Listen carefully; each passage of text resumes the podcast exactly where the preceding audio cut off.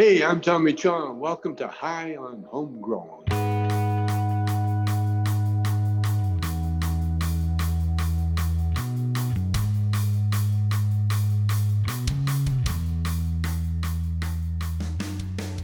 Good evening, everybody, and welcome to High on Homegrown.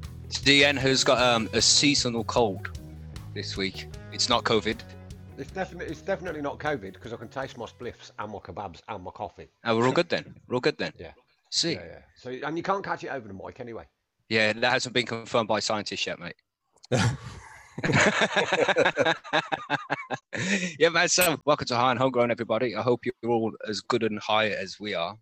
So, I'm, I'm Mackie from Percy'sGrowroom.com, and also on the panel we have Monkey. Monkey, you want to Hey say hi? guys, how's it going? It's Monkey down in the southern US. You can find me over at Percy's. You can find me on Instagram, and you can find me right here. Hope everybody's high. Let's have some fun. Uh, GB, you want to say hello, mate?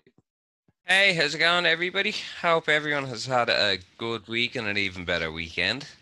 Um, yeah, let's get fucking stoned, but you people.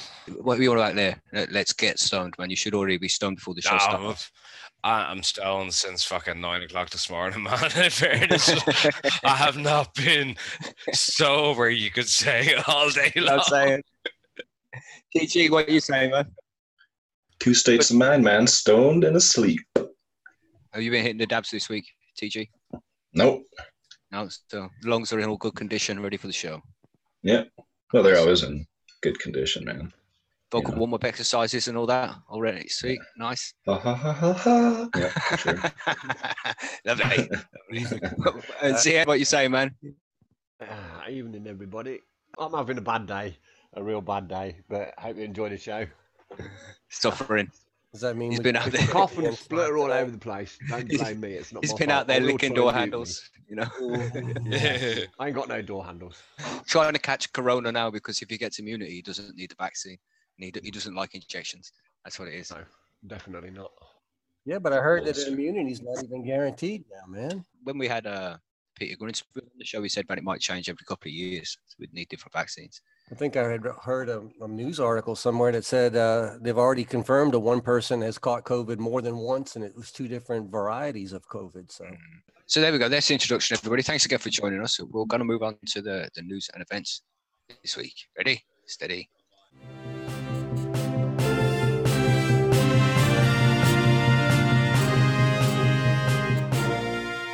Right. So news and events this week.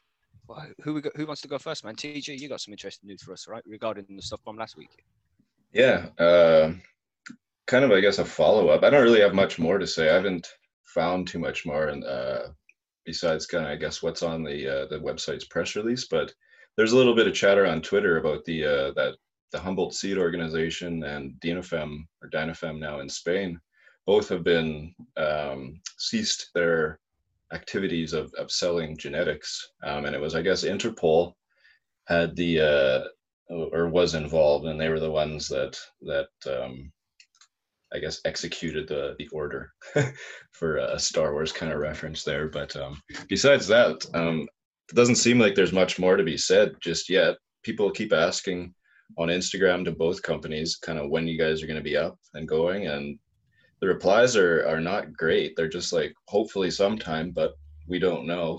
You know, it's not it's not like they seem very Yeah, Positive, I guess, at this yes, we'll point, back yeah. at some point. So they But, really um, don't know what's going on.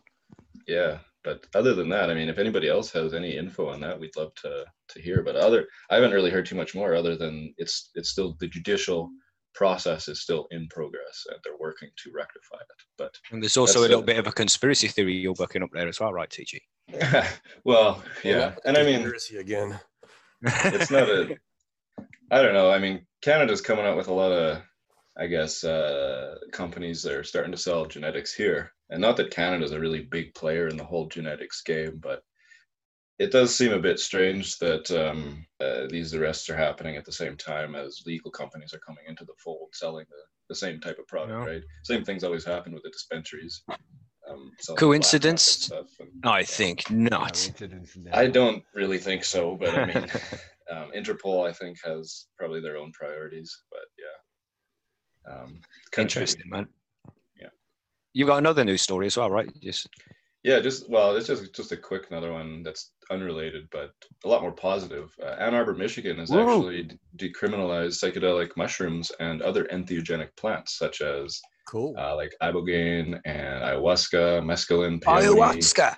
It's not Oh. it's not legalized, but it says the law enforcement priority to investigate and arrest anyone planting, cultivating, purchasing, transporting, distributing, engaging in practices with, or possessing entheogenic Wow. plants is the lowest priority um, for law enforcement. So It's good, man. It's uh, a good move. yeah, very positive that uh, that's happening there. So Yeah. Ayahuasca, though, that's a strong one. Hmm. But you know, DMT. it's when any drug is illegal, it creates a unregulated market. Simple as of that. course, Builds crime. ayahuasca doesn't. I don't know the DMT. It, that doesn't seem like one that people really abuse per se. Ayahuasca is a bit Because everyone's scared of it. well yeah i mean when you smoke it it's it, it takes you onto another planet for and it's only lasts about 15 minutes but with the ayahuasca brew it, it lasts like eight hours. time. Yeah. yeah you you should probably be in a controlled environment doing that kind of thing Yeah. but, uh, That's it. Safe space for sure, huh? like everything but yeah It's to do with a shaman and shit. You know, you can't just take that shit recreationally. Well, you can, but it should really be controlled. yeah set and setting just like every psychedelic right so Indeed. So, what you say, Monkey? How's things for you, man? Uh, pretty good. I got something here. Uh, it was sent to me th- through the forum by a member LFC, and it it was interesting. It's kind of a lighter side. Um, Spanish police have arrested a couple after spotting a cannabis plant that was growing in their backyard, and the plant was 16 feet tall. So the officers were, were issued a search warrant on the evidence of a telltale smell coming from the monster plant. Man, can you mon- can you imagine the Yeah. death Is that- smoke is that what it says as well? foot? a telltale smell coming from the monster plant. Is that what Really, says? just a small odor coming from this area. This plant was just about to devour a small family as it walked past the garden. Really. They say that the Lucky we plant was 16 feet tall and just as wide. So 16 foot Whoa. diameter, Fuck. 16 foot tall. How many pounds of perfect weed are we talking about here? go big or go home yeah what was strain was that like redwood or something They didn't say, man, but I sure would like to know what they were feeding that thing. Man, that's Mm. crazy. So the detainees, a man and a woman whose nationalities were not revealed, appear in court, appealed in court, and were released on bail. So evidently, you know, they, it's not that bad of a crime over there to grow a 16 foot plant. You get arrested, but you don't get thrown to prison right away. It's only Yeah. one plant, bro. Get big up status on Facebook for that. Yeah. that's just obnoxious fuck The article says more than four, more than 20 buds hanging from branches were said to be ready for harvest. Look, man, if you got a 16 foot plant, they got way more than 20 buds ready for harvest. That's got to be What do crazy. wonder what they put the value of that? They always the cops always exaggerate the values of their busts. So it's probably worth like ten billion dollars on the street. Ten right? million dollars. well, I'm, I'm honestly, TG, on that on that point, Yeah. the, the, they, they they they go on the lowest possible denominations for sale, don't they? So ten pound bag. Yeah. So they're splitting that into a ten pound bag and then multiplying it by the the minimum ounces. So I'm you- sure. They say over here it, it's it's a grander plant, but I think it's gone up to fifteen hundred quid now because of COVID. They're selling eat gram by gram, yeah, but like fuck. Yeah. Buying bulk, man. Like who buy yeah, but they, they, they like to get the maximum amount Yeah. of flipping like Yeah. shock and awe. don't It's they? the same So- here, yeah. Same thing. Right. Funny. Well, to finish the article up, it, it said that you know generally when these these officers arrest somebody, they're able to clean up the scene really quickly. But they said that uh, the officer's quote was, "This was more than a plant; it was a tree." Normally, an individual officer can take away two or three cannabis plants in one confiscation, but unfortunately, in this case, that was not possible. It's like, my God, Weak. weak. Weak. Just to make them work. Tell you what, So it too big for get them, two so they just stoners out it. there, and that plant would be gone in. Well, you know, if that if that guy knew that the police were coming, he would have moved that fucking plant on his own fast. Yeah. yeah, really fast. It wouldn't take it wouldn't take that long to move 16 foot of, of cannabis. No, I mean, and replanted it somewhere. really. Or just anything. But yeah, epic though. But uh, thanks to LFC for sending me that article. I do appreciate it, man. That was quite cute. Yeah, man. If you if you want us to talk about a news article at any point on the show, then just inbox us on the forum or send an email or drop a comment somewhere. We always like to read out news articles that the listeners send us. Oh yeah. So, what you saying, GP? What you got? Um, T- ZN. ZN's next. You sure? Yeah, go for it, man. Okay. Well, I've got another one, right? I've got shut down for this one because I'm not a doctor and all that bollocks. So you- you're listening to me this time. Um, the Daily Mail today, I know it's the Daily Mail, so take it as you will. Um, three separate teams of medical researchers working on new ways to combat complications of COVID have potentially discovered an unlikely remedy. Um, this is going on in the University of South Carolina uh, with experiments on mice that cannabis can actually prevent the extreme immune response that can prove fatal to coronavirus patients. Mm. So it's actually, the, I, I'm, I'm, I'm quite having a, a this is this has got to be a, a, a coincidence as well, isn't it? I mean, a virus comes along and then they want to uh, uh, legalize cannabis and make loads of money, and then all of a sudden, cannabis is good for COVID. Okay. We've been saying I'm- it for I'm having a we've been bit of a- saying it since fucking April. Yeah, you know. I- Well, we say cannabis Well, is good for everything now. You know how that goes. yeah. True, my friend. That's only smokers true. say that, though, isn't it? Well, it regulates the Apparently. endocannabinoid system and it reduces stress. So you know, Yeah, I would that say is- definitely does do something. Well, I- I think they actually, you know, they're actually now admitting at least that the cannabis isn't harming anyone as far as COVID goes.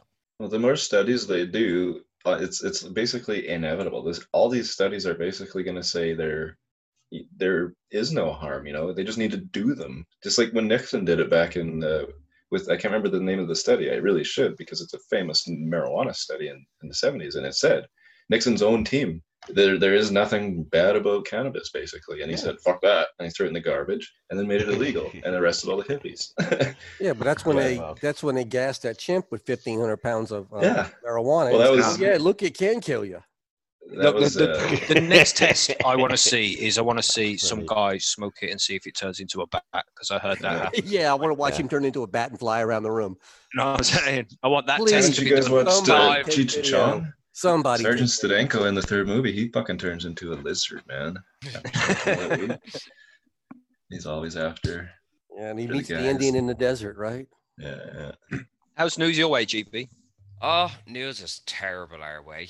Um, Oh gosh. yeah, unfortunately, it's n- I should really check beforehand with you guys and then be like, who's got the happy news? And then make sure that you got last. yeah. So- Well, it's it's it's not great news because it is just been announced that NPHET, um, that is like our health agency over here in Ireland, has strongly recommended to the government in the last few hours that we go back to level five restrictions. So that is everybody is locked back in their house. They're not allowed to go within is a three kilometer radius of their house. Mm, Um, it's just fucking madness. So, um, fuck, man. if if this is gonna happen, and I have strong suspicions that it is, make sure you stock up, boys and girls, in the next couple Mhm. of days, because this could be another few weeks. That's gonna be very More lockdown dry. coming. Yeah.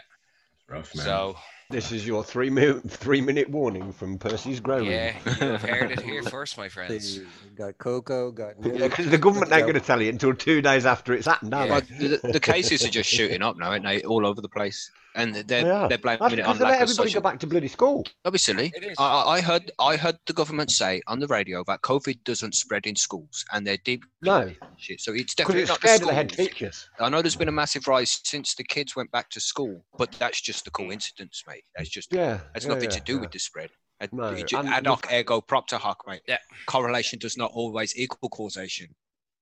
See, we're we're having um we're yeah we're having an awful problem with with teenagers having big fucking raves and parties like there was Yeah. one house had 80 something fucking kids in it and two two fucking guards arrived at the door to Yeah. tell They were going on here too, man. They would call them COVID parties. They would literally have them out there just just to defy the the, uh, the lockdown. Man, it's all going crazy. But you, you've just got to try and do your own thing, man. Try and ignore everybody else. Just try and do your own thing. Wear your mask. Stay safe.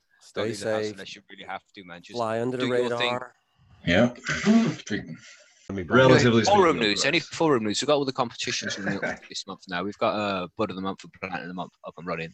Yep. And they are sponsored by Dutch Passion. Some nice seeds being given away in them.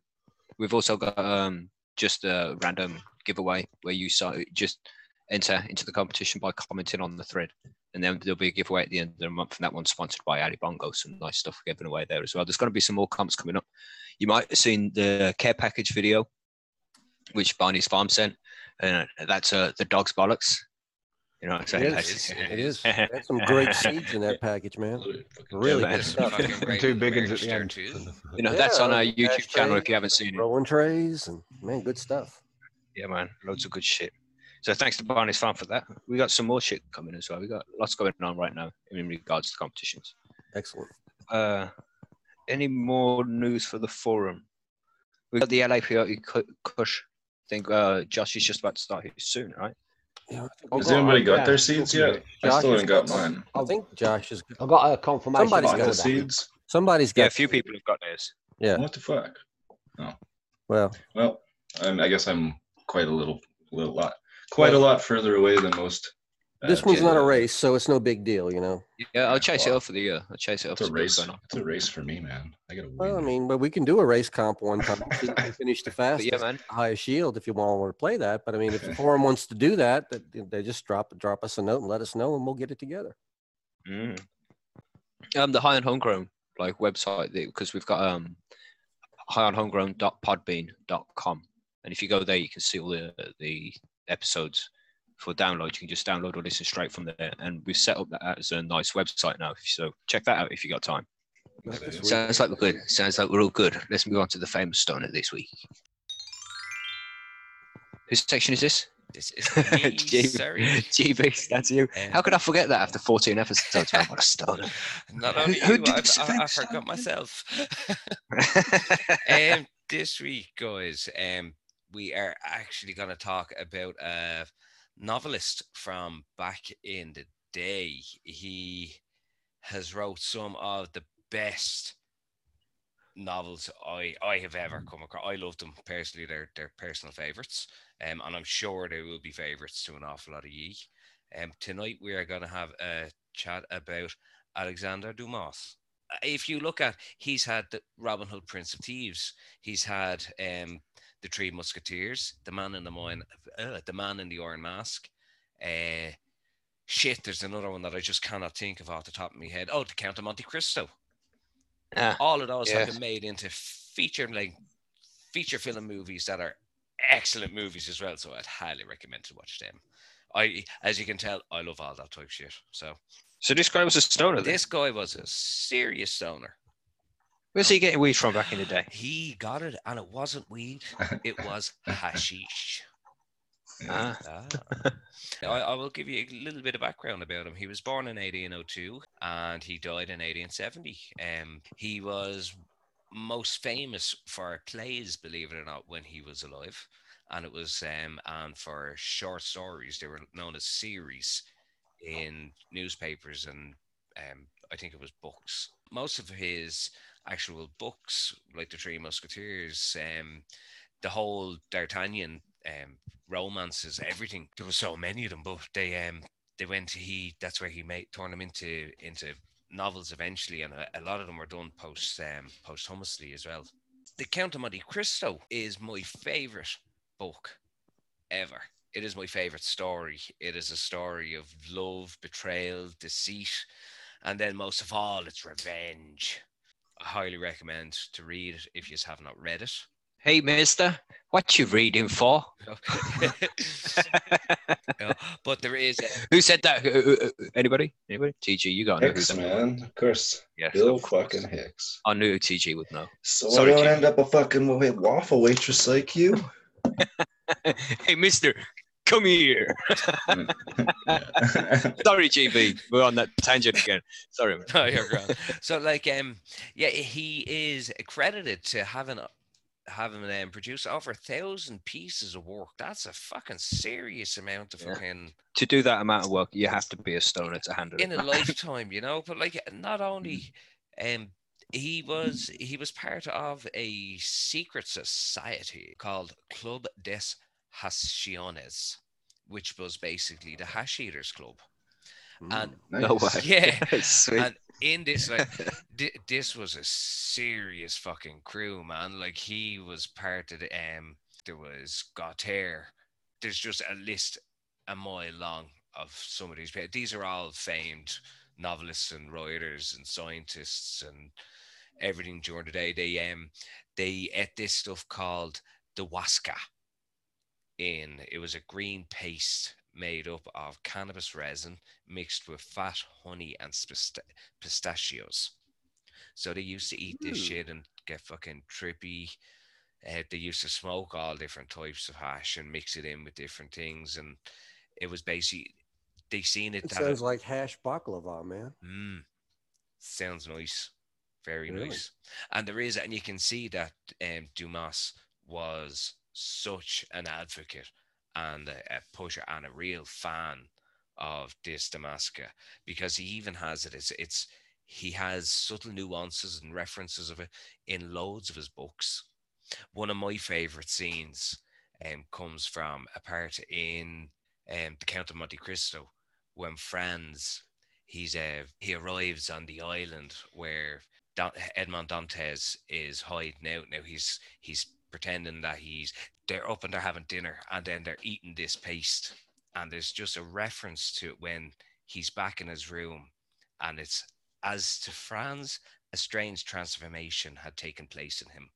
All the bodily fatigue of the day, all the preoccupation of mind which the events of the evening had brought on disappeared as they do at the first approach of sleep, when we are still sufficiently conscious to be aware of the coming slumber. His body seemed to acquire an airy lightness, his precipitation brightened in a remarkable manner, his sense seemed to redouble in power, the horizon continued to expand. Oh, I'll finish on that. That is just explains cannabis. Ex- Yeah, he weed does, man. That was pretty close. Yeah. He's taking a weed nap. That's all he was doing. Yeah. Big old one. Yeah. So, and that's the first time that this Franz character has partaken of the hashish. In Wow. Vero should should we get stoned before reading GB? You you should get stoned before Shouldn't reading just anything. Always be. Always be Yeah. stoned. You don't read anything unless you're stoned. Yeah. So I read most of it fucking Yeah. backwards anyway. Mm. oh, but yeah, no, that's Thanks. Alexander Dumas. So I will um actually cover this cafe, um, the club, Surrey Club this has Hashishians properly on another time because it's a fucking epic, epic little establishment that was back Come in on. the day, 1840. Like, come on. It sounds like what we're trying to fight for today. Exactly. Fucking clubs of Oh. consumption. Yeah. Before this bullshit regulation bullshit, yeah. Really? you know. So Yeah. that is what Okay, so there we go. Uh thank you very much, GB. new about. Let's move on to the grow guides this week.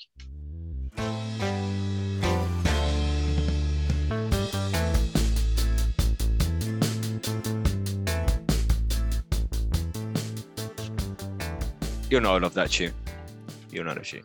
So, grow guides this week. So we've gone through everything so far. On the last step, man. The drying and the curing of your cannabis to make sure that it's some good shit. Because if you don't dry it properly, if you dry it too fast, it can be harsh in it- and when you smoke it, it'll give you a sore throat because there's chlorophyll trapped in it and shit. You know, if you let it dry for too long, then you risk getting mold, and bud rot on there, and that can ruin the whole crop. So there's a fine balance you have to find, and also if you're drying at the wrong temperatures as well, you can damage the terpenes, and the terpenes is what's going to give you buds the smell and the flavor. So if they get damaged, then you'll obviously lose smell and flavor. So at the coo- the cooler temperatures are better for drying because it will leave more terpenes intact. You know, the hotter it gets, the more terpenes are going to be destroyed as well. So you lose more smell and flavor that way. So if you're looking to preserve flavor, you want to try and keep it cool. You so uh, what techniques do you use for drying, lads? Does anybody want to take this first? Don't all jump in at once now. I think everybody's watching. Make sure we don't walk on top of each other. I'm thinking Yeah. afraid so much. I mean, But it- it's one of them things where we all just really do this kind of thing on our own because you, you know in our own different yeah. way. Because you read the guide saying it needs to be at this Yeah. temperature, you need to do this, you need to do that. But it's a lot more difficult than people think. You, you don't have the space for a we all start. You know- different for certain reasons. TG, why don't you start? Well, I, I always say, you know, you guys are you're right. Everything everybody's situation is going to be different, but there are some parameters that you want to be able to dial in no matter what your situation is. And that would be your, your temperature like Mackie mentioned uh, earlier and the, and the humidity, right? Those those are the two conditions that are going to affect the the, the uh, I guess the time that your bud takes to dry and then by proxy um, allow the the compounds in the bud to to break down slowly like they should to allow the water to evaporate evenly. Um, so you get a nice even smoke rather than frying the outside of the tips and then having some moisture still on the outside. Um, so however you go about doing that whether it's in a in a box um, or in your tent or if you have a special room or just if your basement or wherever you're growing is uh, the ideal conditions you know it's just those conditions are the things you need to to nail down. And and like we say like i live in saskatchewan. It's really dry here all the time. So i always have to have a humidifier in my tent for example to boost the humidity because even the residual humidity coming off the buds um, isn't enough to keep it at those ideal conditions. Other places where it's a lot more humid obviously wouldn't have to use a humidifier. So it's just whatever your situation needs, I guess, to to uh, acquire those specific conditions. And then it, it's a lot. It's it's a little bit of DIY. You kind of have to be a MacGyver um, and think about, you know, how can I achieve those conditions and and I guess yeah, we can we can we'll go through kind of what we all do, and then you can base your situation uh, whatever is most similar to what you have going kind of on on what we have going but yeah you want to be able to modify it to, to your own situation um, mm-hmm. but based on those those variables. Yeah. See so because we discussed it last week how to harvest and you know you're going to have your buds hanging upside down whether you trim them or not is up to you because there's two main ways to really dry your plants and you, you can trim them beforehand when you're harvesting and then hang them up as just the buds or trim them off the stems so the the buds themselves laying in a net. Yeah. Or you can also do something called dry trimming, where you pretty much chop the branch off the plant and you hang it up and you leave it as it is. You don't trim anything off it until it's dry. Anybody use that technique before? I do a combination of both, kind of. You know, I, yeah. I, at first I did exactly what you're talking about as far as dry trimming, just hung everything up. But now mm-hmm. I'll take the plant out the tent and I'll just leave it standing there, and then I'll strip off any remaining fan leaves or big stuff that I can find, leave the sugar leaf alone, and then I'll go ahead and hang it. There's also bud washing, which you can do as well. Some people might wash their buds beforehand too. And if you're growing outside or there's a lot of bugs have gone to it, you sprayed it with pesticides, maybe a lot of dust. There's loads of different reasons why you'd wash your buds. Mm-hmm. You know, some people might like uh, do the trimming first and then wash the buds and then hang them up, or they might wash first, then trim, then hang them up. There's all different ways you can do it, lots of different processes but pretty much you just want to hang them up in a, a, cool environment with a fan blowing. The air needs to be moving around the grow room. Don't blow the fan directly at the buds because you don't want to dry the outside too quickly. Dry the outside too quickly. Super gentle movement of air in the room, just a yeah. swirling of the air. Because if you don't keep the air moving, a little five inch pockets. PC fan works well. Yeah, anything right? Just and only a small fan as well. You don't want to blast it. You don't. No, I use two two four inch fans in my room, and it's plenty. It's just enough to keep that air t- just barely moving. Yeah, define cool, Mackie. It's like um, twenty two degrees, mine. Well, yeah, even lower than that if you can. Yeah. I mean, down to eighteen is good. Yeah. Yeah, and sorry, Envero, I didn't realize. I guess those parameters I mentioned. Yeah, the the temperature and humidity. Yeah, we hadn't got there yet. Oh, yeah, okay.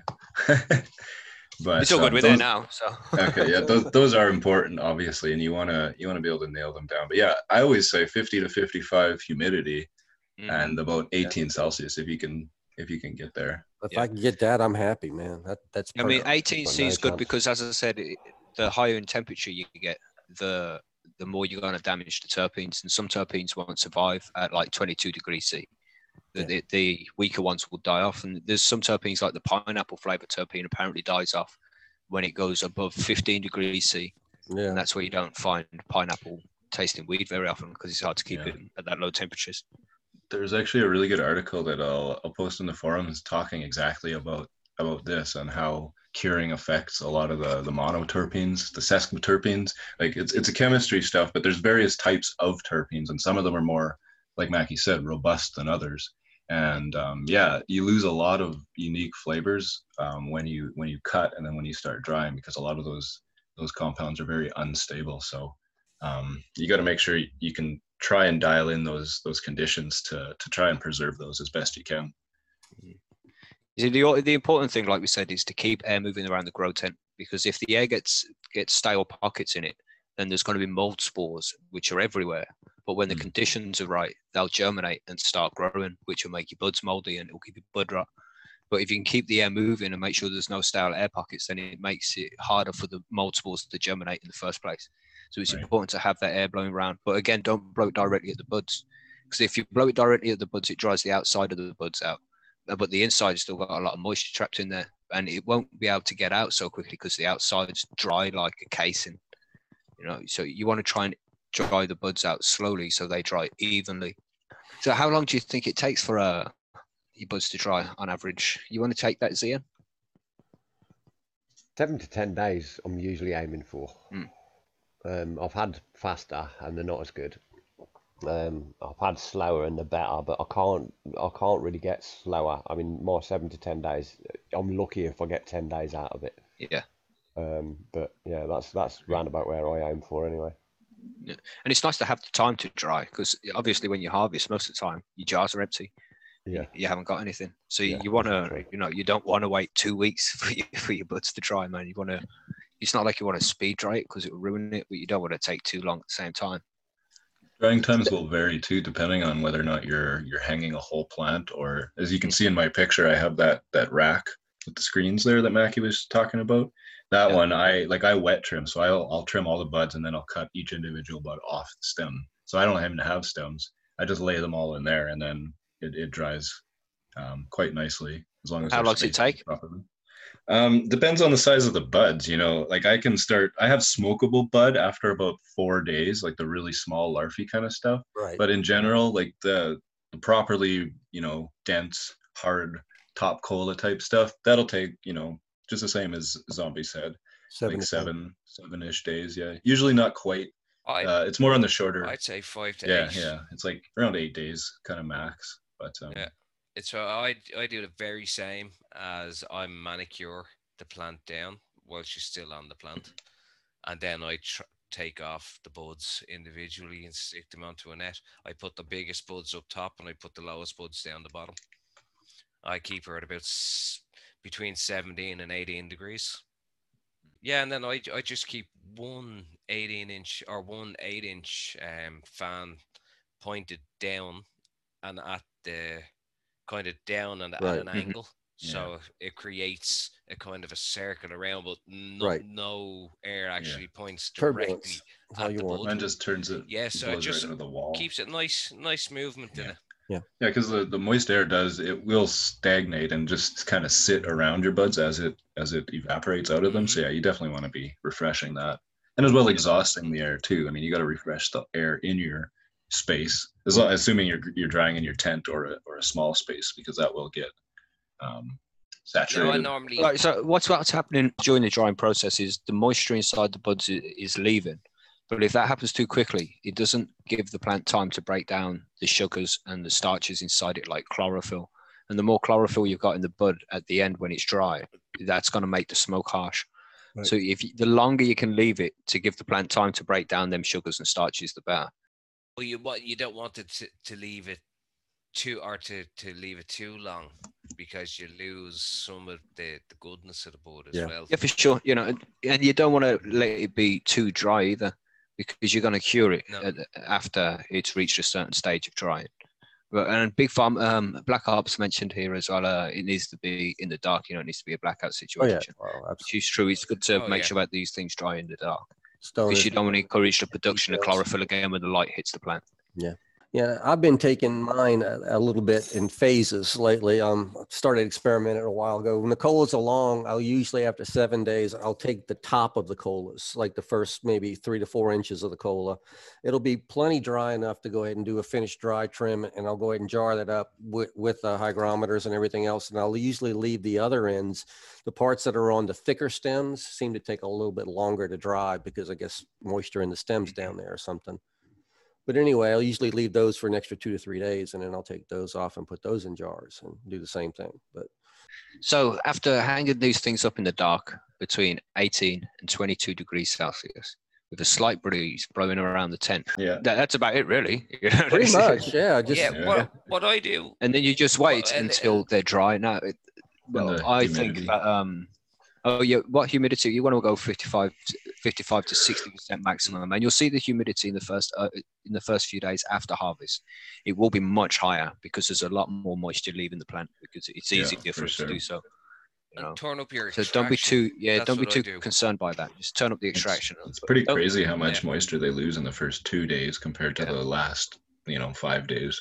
Oh, you could you could be spiking like fucking But as long as you keep that air moving, in high it's all good. 80s. You know. Yeah, yeah, just exhausted and and then And, uh, lower it down as you need to. When you get down to the right kind of the 55, you can lower your your extraction back down to try keep it in in the sweet Yeah. zone. like what uh was it Kenny was saying about those Inkbirds? Those Inkbirds work awesome for dialing in your uh your temp and humidity in there. I have my humidifier plugged in to the the low, I guess, on the humidity controller and my exhaust fan plugged into the high. And I set it to 54% with a plus minus of 1%. So at 55, my exhaust fan kicks on and sucks it out, brings it down to 54. And then as soon as it gets lower than 53, then my humidifier comes on. And according to my hygrometer that I have in there, it doesn't fluctuate more than 4%. So that's a really good option uh, to use those things wow. or any temperature humidity controller. Um, obviously, you need to space it, you know, or uh, size it for your your space. But I'm, I'm growing in a 32 by 32 by 62 inch, um, or I'm drying, sorry, and it works amazing for that. So that's something to consider too. So when do we think that this shit is dry, man? How do you decide yourselves? What What do you think, GB? When do you think your buds are dry? Uh, Because you, you also are off me- the buds as well, and you're off the stem, so you've just got buds. mine are off after. the so how do you check that that's dry? Well, I I checked it. I like to see that there's um that they're kind of going a little bit crispy on the outside, but that you can see if you break them open, Mm. you can still see that they're just that little bit on the Yeah. inside. That they're still that little bit damp. There's that, and then I still leave like on the top cola. There would be a couple of ones that I'd still leave, so I'd leave a one branch with kind of two or three. So I'd I check the branch Yeah.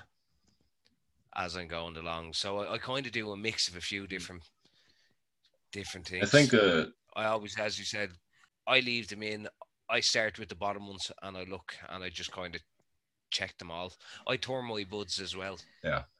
I know you. I don't know if you See, I like to leave it until the buds are snapping, like audibly snapping clean off the branches, because then you know that there's enough moisture gone. Because if there's too much moisture in the bud when you begin to cure it, that moisture is going to disperse back throughout the buds, like it's locked in the center, but it feels crispy on the outside. And when that moisture disperses through the buds again, there's some terpenes again that do the the smell and flavor that are going to be damaged by that moisture. So Yeah. you want to make sure that the buds are Uh-huh. properly dry before you start curing them. Otherwise, you're going to fuck up the flavor and the taste. And this is an important factor for a lot of us growers. You know, you want to make sure that that shit's done right. So, I always, but you don't want to leave it until it's too dry as well. So, um, the way I do it, I do it the same as GB. Like with my screen, you can see there, and I don't have any stems to snap, you know, per se. I could leave some, but I don't. I don't really like using that as a very um, accurate way because I've I've been burned before using that. So what Yeah, I do yeah. is I like to to weigh. I, I weigh the the heaviest cola, so the biggest cola, or at least in my opinion, roughly the biggest cola, and you get that. So say it weighs 20 grams wet. When it whenever it weighs 75% less, so five grams, um, that's when I would say it's dry enough. Um, and Right. that usually is a pretty good approximation in my experience. so there you go for, for you new growers there. Just just in case you didn't understand what happened just then, when you dry in your buds, they're going to shrink and they're going to Mm. weigh like a, a One- third of what they One fucking. fourth of the original is what you Yeah. get. Yeah, that's a that's a great hack if they're really listening and paying attention. When you have to guess the weight of a of a harvest and somebody tells you the wet weight, there's a hack right there. core of 25%, it. man. It's really accurate, actually. So yeah, man. So shit's dry, goes into jars. What you do next? Monkey, you want to go for that? Yeah, I mean, uh, I've started. Um, I actually bit the bullet and went and bought the hygrometers, the little battery operated ones. They're not that expensive. I think they're probably uh, about two U.S. bucks per, and they last a while. Mhm. So I, I actually after I get them, the buds are down. I, I do a, a finished dry trim on them, get them the way I want them to look, and then they go into quart mason jars. And I put my jars at a just a little over three quarters full. Put the hygrometer in it, and I close the jars. They go into a dark cupboard. And then every day I open them up. I look at the hygrometers. If I'm if I'm uh, above 55%, they get burped, and if they're not above right. 55%, they get left alone. You see, I like um, I I don't really check the humidity and shit inside my jars. Just know the texture and the sound mainly. Yeah. You know, you can tell when they're at the right texture because you can hear them rattle when you shake the jar. Yeah. and when they're soft, you don't really hear it so well because they're soft. Well, I, I bought the hygrometers because I, I, I've- experienced some bud rot, and I said, okay, I, I, I'm a technology guy. I like numbers. What was that inside the jars? Um, no, but you know, it, it just scared me enough that I just wanted to do this, and, and I was one of the deals. So A couple, of, a couple of quid for peace of mind. Man, you can't complain, can you? no, I mean, come on, look, I I spent less than thirty bucks US for a dozen of these things, and for all that work and all that time, man, it's money well spent, in my opinion, at least. Yeah, well, the humidity is Probably a probably, good idea to get some spare batteries for them too. Yeah, um, the batteries came included on, on these, and you know, I expect the batteries probably to last a year, and th- you- uh, you you don't need them. no, I don't really They're need them. nice but- to. Depends, depends on how long them, them them little hygrometers have been sitting on the shelf. I got some and the batteries disappeared in about a month and That's a half. fine. Yeah. I'm not worried about that. Like I said, this was just peace of mind and money well spent for, for the number of ounces that, that this is in my mind going to save. I'm not worried about it. Yeah, Check no, out. while curing in these jars, you know, you got to make sure that the jars are airtight and don't fill them any up any more than three quarters full because you want space for air to move. You shake them up every couple of hours or something if you need to. Yeah. Yeah. Good call. And then after uh, like 24 hours on the on the first one, on your first burp, after about 24 hours, open up the jars again for 10 minutes or so just to let the old air out and put some new stuff in. Mhm. And you'll be able to feel the buds at this point, and they'll feel uh, like they'll feel wet again. Not massively, they'll be damp, but they shouldn't be as dry as what they were. If that happens, then you've probably over dried them. But they should return to a little bit of, of wetness. And then over the, you leave it for 10 minutes to let that air escape and for them to dry out a bit more, put the lid back on. And then again, the next day around the same time, burp them again, do the same thing. And that will carry on for about a week. That's what I do. What do you guys do? I roughly the Yeah. same. It's the same thing. Yeah, and then after after I kind of I continue I burp and then maybe once Yeah. a week for about ten minutes. Because again, that it's point- about bringing that moisture out from the from the middle of the bud. It needs to disperse through the buds and then evaporate again. But this needs to happen slowly because if it's done too quickly and there's too much moisture, again you damage the terpenes. So just slowly bring that moisture out, burp it, and then bring it out slow again, burp it some more. Mhm. And over a week or so, it'll become nicely cured. But it can take you can burp it for for months. You know, you can cure it for months, cure your weed for a long time. What are you saying, G- GG? Now, if you have enough. Oh, I was just gonna say, yeah. I mean, like the week. I would say a week is is probably necessary at least, but I always find afterwards, like second week on, I burp it, but it's because I'm always just like stealing cookies from the cookie jar kind of thing. So they get Mhm. opened randomly throughout the day, and you know, you Mhm. shake it around, like you said, to to move the air around, and yeah, it's uh, Mhm. curing is kind of like a for me at least it's an in it's an in progress thing or a, a uh, it happens at the same time as me fucking smoking the shit Really, it you cure it till Mhm. it's done. Cure, cure it Yeah, till yeah, it's exactly. Yeah, so the jar's empty. Cu- like Fish said a couple of weeks ago, you know, he cures his weed until his jars are empty. Yeah, exactly Pretty much, yeah. But Right, uh, somebody mentioned the Boveda packs there. Right, that's what I was going Uh, to Did Mhm. anybody use them? I don't. I've heard that they, they, they can affect the flavour of the buds, and obviously I don't want that because flavour's a big Taste- factor for me. I got a bit of a plasticky taste. I tasted some that somebody had cured with the Boveda packs, and I got a bit of a plasticky taste, and I kind of thought, nah, that's not for me. Yeah. So here you see a lot of these um here in Canada they use the shit out of them. A lot of the legal companies um, put them in the jars with them and stuff, and they you know the, it's not the Boveda's pa- pack's fault. It's the jars that are not sealed, so they always just come back crusty as fuck anyway. But yeah, in my experience, I don't really like them. Um, there's a lot of people that have said they kind of give the weed a weird taste. They quote steal terpenes kind of thing. This is all anecdotal. Like there's I don't know of any studies that have measured Boveda terp Boveda weed versus non-Boveda weed using you know Mm. actual instrumentation and shit. But there's a lot of people that say this, like a lot of different people, and they're not like being paid or anything. So it is kind of interesting. Well, the But, thing um, is, uh, the way I like to see it is them for kind of things are for people who don't grow their own. And if you grow your own and you need to restore humidity to some buds, then you can always drop a small leaf from your plant That's all into I the do. jar. Yeah. You know, and that will restore moisture, but not interfere with the flavor of the cannabis either, because you're just putting cannabis into the, you know, a wet leaf, and that will let some of the moisture out and put it into the buds. You don't want to go too crazy, you know, not a massive leaf, just a small one will do. But that's a good way to put moisture back into the buds. My opinion would say if if your bud is properly dried and cured, you shouldn't need moisture packs of any kind. Um, what you should do though is as you work your way, like say you start in a big big jar, right? You should as you move uh, or as you use your weed, you should re-jar it to not have a giant space of open air because that open air, the more you open it, Yeah, yeah. you know, is that's going to dry out your weed. So if you can keep just you know just that little pocket of air kind of the whole time, just after about a week, you know, because you're curing first for about a week where you do need that space. But Mm. then after that, when when the weed's properly dried and it's ready for long term storage, then you fill the jar up. You know, you don't want too much air in there to, for it to evaporate Yeah. into. sure. You know, just let all that moisture disperse around the buds nicely. What's left, and it turns it into just. It smells so nice when it's properly cured. Mm. properly packed weed like that, like I say, shouldn't need um, any sort of packs or, or you know humidity packs or anything because, like you just said, there's only that little bit of air, so it should there shouldn't be enough air to evaporate into, right? So that's a good way to to keep your weed fresh and not have to buy all that like, extra bullshit. So that's about it then. That's that's drying and curing, man.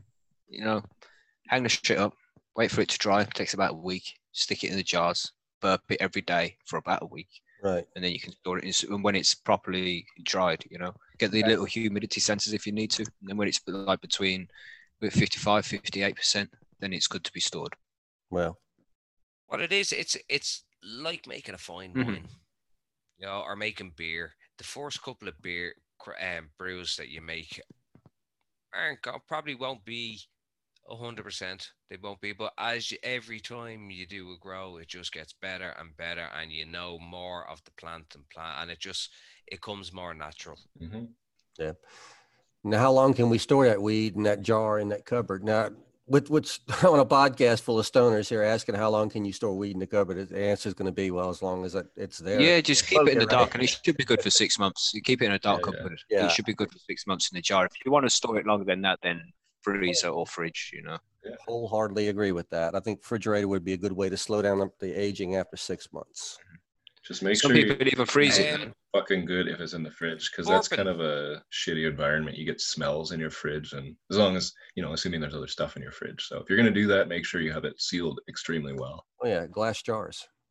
Mm. Yeah, in Vero, just say what is. I use burping. I mean, how long for? It's like five seconds, one minute. No, you just burp the jar for like ten minutes, leave it open, just let the the old Yeah. air out. Give the jar a shake before you open it, things like that. You know, just make sure that all the old air has escaped from the container. I'm always There. afraid of busting trichomes. That's shaking another the thing. jars Uh, you will use glass glass jars for yours, right? That, uh, Yeah, I Yeah. use Kilner jars. Mason I use plastic tubs, Make man. sure, make sure you don't shake it while the jar's open. Yeah. Really, Good idea. ultimate obviously. stoner mistake. It's not an obviously. I've done it. I've done it twice. Oh, mm, yes. Yeah, Well, I use plastic tubs, man, because I know for sure that they're airtight, and that's an Sure, important yeah. factor for me. And there, it's not like when plastic tubs are new, they can have a little bit of a scent to them, but these have been used many times, so it's just weed now in there. Really, only ever smells like weed, and Right. it, it's really nice to cure in there because I know that it's really airtight and all that moisture is dispersing well throughout the buds. You know. Yeah. All right, so uh, I think that's about it for the grow guides on this section. So next week, I think uh, Invero mentioned this isn't the last step because we need to explain how to use it, and that's a very good fucking point. Ooh, So man. next week, next week we'll be discussing what you can do with your harvest next. Oh, You know, you're gonna make joints of it here in a bowl, make some edibles, make some extracts. What you're gonna do, man? We'll, we'll discuss what you can do with your weed on the next Mm. show. I think that's a good idea. excellent. That's a great idea. Yeah, man. It's a very good one. Sweet. Yeah. So thanks for the idea there, Invero. You- You all help make this show. You, you know, just as much as we do, man. We need the what you want to hear. We'll make that Yeah. content. So just always let us we, know. do, we do talk amongst ourselves all the time, and it's like it'd be weird if we just fucking talk to ourselves. So yeah, you guys are as part of this shit as we are. Absolutely. Yeah. Yeah, of course. Right. So with that, we should move on to strain of the week. Down to you, monkey. Oh, you didn't give me a ding that time, but I'll take it Oh, anyway. ding. Sorry, ding. Uh, It was recorded last week. So All right, Jim. I just got a bit distracted because it, uh, it was it was like uh, not responding, and the software stopped responding, and then TG said, "Oh shit," and I'm like, "Oh fucking hell, has the fucking stream gone down?" But no, it's all good. We're still here. So um, uh, panic over, ping. So Let's talk about the That's strain of the monkey. week. this week, let's do talk it. about Tangie. Now, Tangie is a strain that a few people might know about. Does anybody here ever smoke any Tangie or grow any Tangie? Yeah, Uh, sorry. I love Tangie. Yeah, I like Sorry. Tangie too. It's a good one, isn't it? Just finished so with well, I've grown Tangerine Dream. Is that Tangie? Well, actually, Tangerine Dream, Tangie was said to be made as a tribute to Tangerine Dream, but it uses completely different genetics. But you know, they basically say it's the same taste, but Tangie's a little bit stronger. Um, Mm, it is. Yeah, it's uh, 70% sativa, 30% indica. And this is a cross between good old skunk one and California orange. And California orange, they really don't know where that came from. It, uh, genetics are kind of foggy on that one. That's a real old strain that's out there. Um, but this Tangerine Dream also has uh, 19 to 22% uh, THC at a 0.09% CBD. So there's a little bit of CBD on the back end to take the bite off of the THC. Um, this is a big time cup winner. It, it, it- won when it was first released 10 prizes, 10 cannabis cups in 10 months. Wow. I mean, that's a pretty, pretty significant mark on, on uh, Mhm. in the cannabis world when you do that.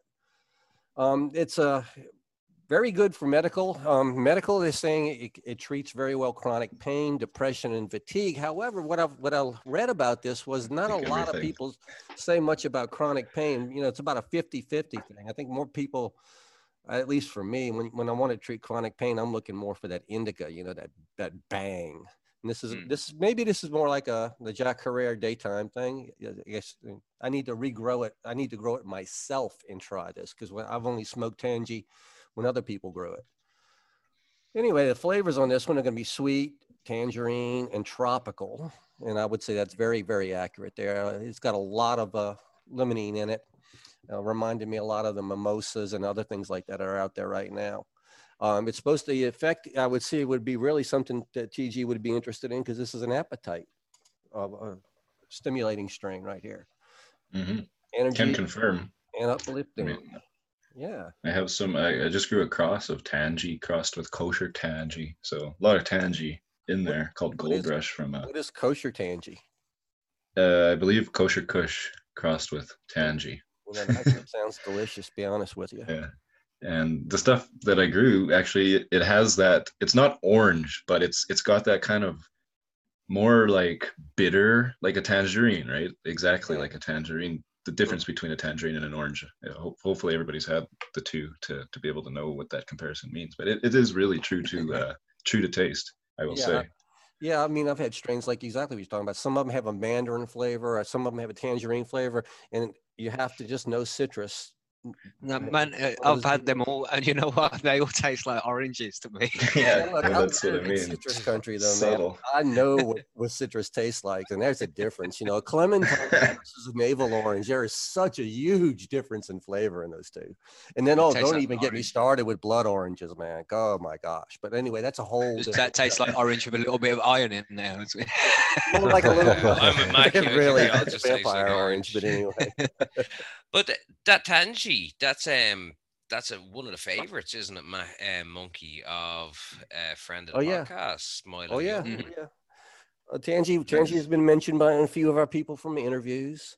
Uh, Tangie is a is a plant that if you if you're going to grow the original Tangie indoors, you have to be careful because it does tend to want to get tall. So it's always recommended Scrog comes right to mind. Anytime you look in growth growth of, of Tangie indoors, people recommend Scrog, and I would have to tell you for sure that Scrog is a way to go if you really want to get after it. Because man, you can take a tall plant and you can tuck it in a Scrog, and you can make a tent full of pretty. Scrog is always the way to go, man. It really is. You know, it's it's it, you put your work up front in the beginning, and at the end, all you do is reap the rewards. But yeah, you Mm. got to do that Same work. thing with super soil, you know. Shameless plug, shameless plug. Oh no, I'm not, that's not a shameless plug, man. You've actually got me thinking about it. I'm Uh. not there yet. But yeah, you actually might convert me to, to at least one tent trying it, but we're getting closer. Uh, We're yeah, getting closer. no, tan, Tangie's great, man. I had I bought some Tangie one time. It's it literally I thought it was fake because it's it tasted and smelled more smelled like the taste. Obviously, when you put fire to stuff, it kind of just tastes like weed, but um, it literally smelled like somebody had taken a, package of Tang. Like if you've ever had orange Tang, that Mm. shitty fucking drink, the drink crystals or whatever. Not Yep. shitty. Tang's fucking awesome. I know what you're talking anyway about, though. Mhm. uh it's they sprinkled that shit on them and it because that smelled like i was like this there's no way they they must have sprinkled tang because this smells like fucking tang and yeah but it wasn't man it tasted great worked great it's good stuff I grew some um, amnesia fast. That uh, it, it's one of these strange things, Mackie. If you want to talk about the simulation again, and here we goes. But uh, m- you know, Well, huh? Yeah, I'll talk about the simulation again. If you want to go there, we'll, we'll do that. But anyway, the amnesia good that I fun. when I bust the buds up of that, I smell exactly what you're talking about, TG. I smell that tang, that mandarin, that Yeah. almost fake flavor in my nostrils every time I do it. My wife, I said, "Smell this," and she says, "I just smell weed." Yeah. So you know, her Simulation, just throwing different code Yeah, together. Exactly. That's what it She's is. using Different code. That's exactly what it is, though. But, but no, I would That's recommend why everything tastes like chicken. Remember? give Tangie a try. For sure. Um, give it give it a grow. I'm gonna have to give it a grow because I've only, uh, like I said, I've only smoked it. I've never grown it. But uh, mm-hmm. give it a shot. where do you get it like what breeder i, I was interested in like DNA Genetics was the original out of Amsterdam, and I know it's Okay. available from two or three sources. But you know what? To be honest with you, I didn't look that up. So hmm. while we're talking and before the end of the podcast, I'll have you that information. yeah See? cool One of those deals. I'm sorry about that. You know, fell fell down That's on my okay. job. How's that? Oh my god! Oh my god! Oh, The first Man, there's so mistake much we have ever made in the history of high and homegrown. And Yeah, Vero that's saying in super. chat though about as far as Tangie goes, and I can I can verify that. Anytime you can have these really orange flavors that are really delicate, the terpenes, you really need to, to do a, a slow cure at low temperature to really preserve those flavors. And that ties into our grow tips, you know, curing slow, curing low, and preserving that flavor. That's all right. Try for as long as you can, really, in in nice cool temperature, and it'll bring out them flavors. Preserve them. Mhm. You know, don't try too fast. You'll regret it. Oh, oh, you sold the Tangie. Yeah. Angie, man good stuff Oh, try if you haven't. California Orange is a pocket strain as well. I love that one. Yeah, that's nice. Yeah. I like i that. always thought they were related but you know the lore is what it is So let's move on to the interview this week. It's a pretty sweet one. I enjoyed this one. Here we go.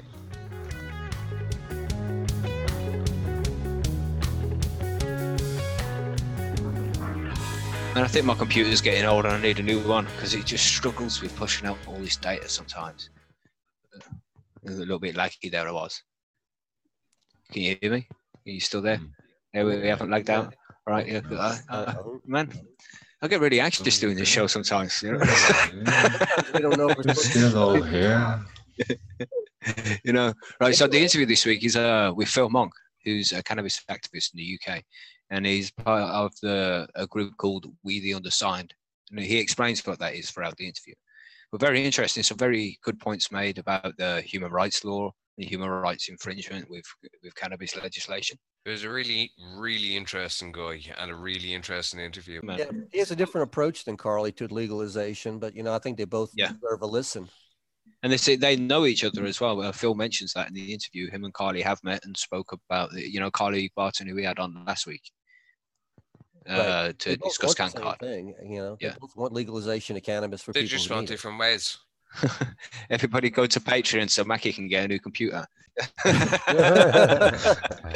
how that works. Massively Fuck. I appreciate need one of those, man. Exactly. you know, new computer, and we all need new microphones and shit too. Yeah. And I, I need a yacht. I, see- I seen this yacht uh, uh, on the internet there. Yeah. anyway, where were we? Where were we? Let's uh, move on to this week's interview. I hope you enjoy it, everybody. We'll be back in a half hour. You know how it is, and then we'll finish up the show. Nice. interviews. Here we go. See you soon. See you soon. Get high. Yeah, I'll do that.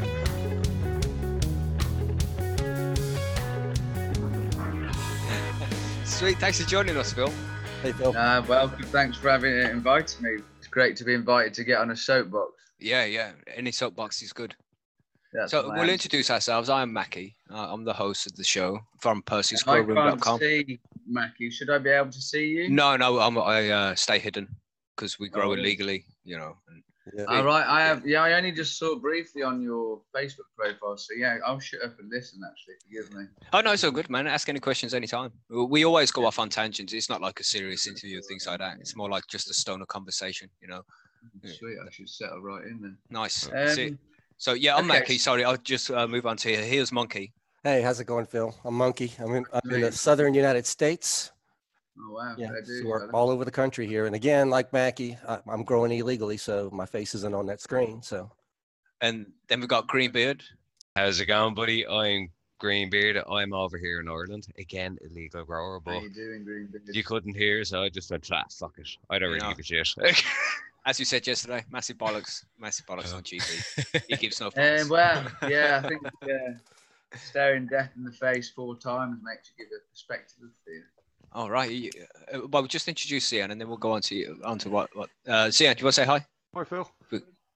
Oh, I didn't see Zombie Nation down there. Yeah, he's down there. sorry. Hello, Zombie Hey, Will. Nation. How you doing? Nice pictures, man. I'm liking these profile pictures. Yeah, well, we- again, I'm in the UK and it's a I'm Secret Squirrel. Secret Squirrel. What Secret the Squirrel. fuck is that? Have you not heard that one? Young I man. know what that mate. is. It's a, Um, it's a cartoon, It is a cartoon. Go on, monkey, you old bastard. Yes, that's a generational thing, man. It's a generational I don't thing. know what that is. He and I share a generation, I think. Yes. So, Phil, man, tell us about yourself. Oh, fucking hell, where to begin? isn't Yeah, it? start at the beginning, mate. We've got plenty of time. Yeah. Uh, wow. Fucking hell, I don't even know where the beginning is, Mackie, to be fair. Well, Um, when did you start smoking? Let's go for that.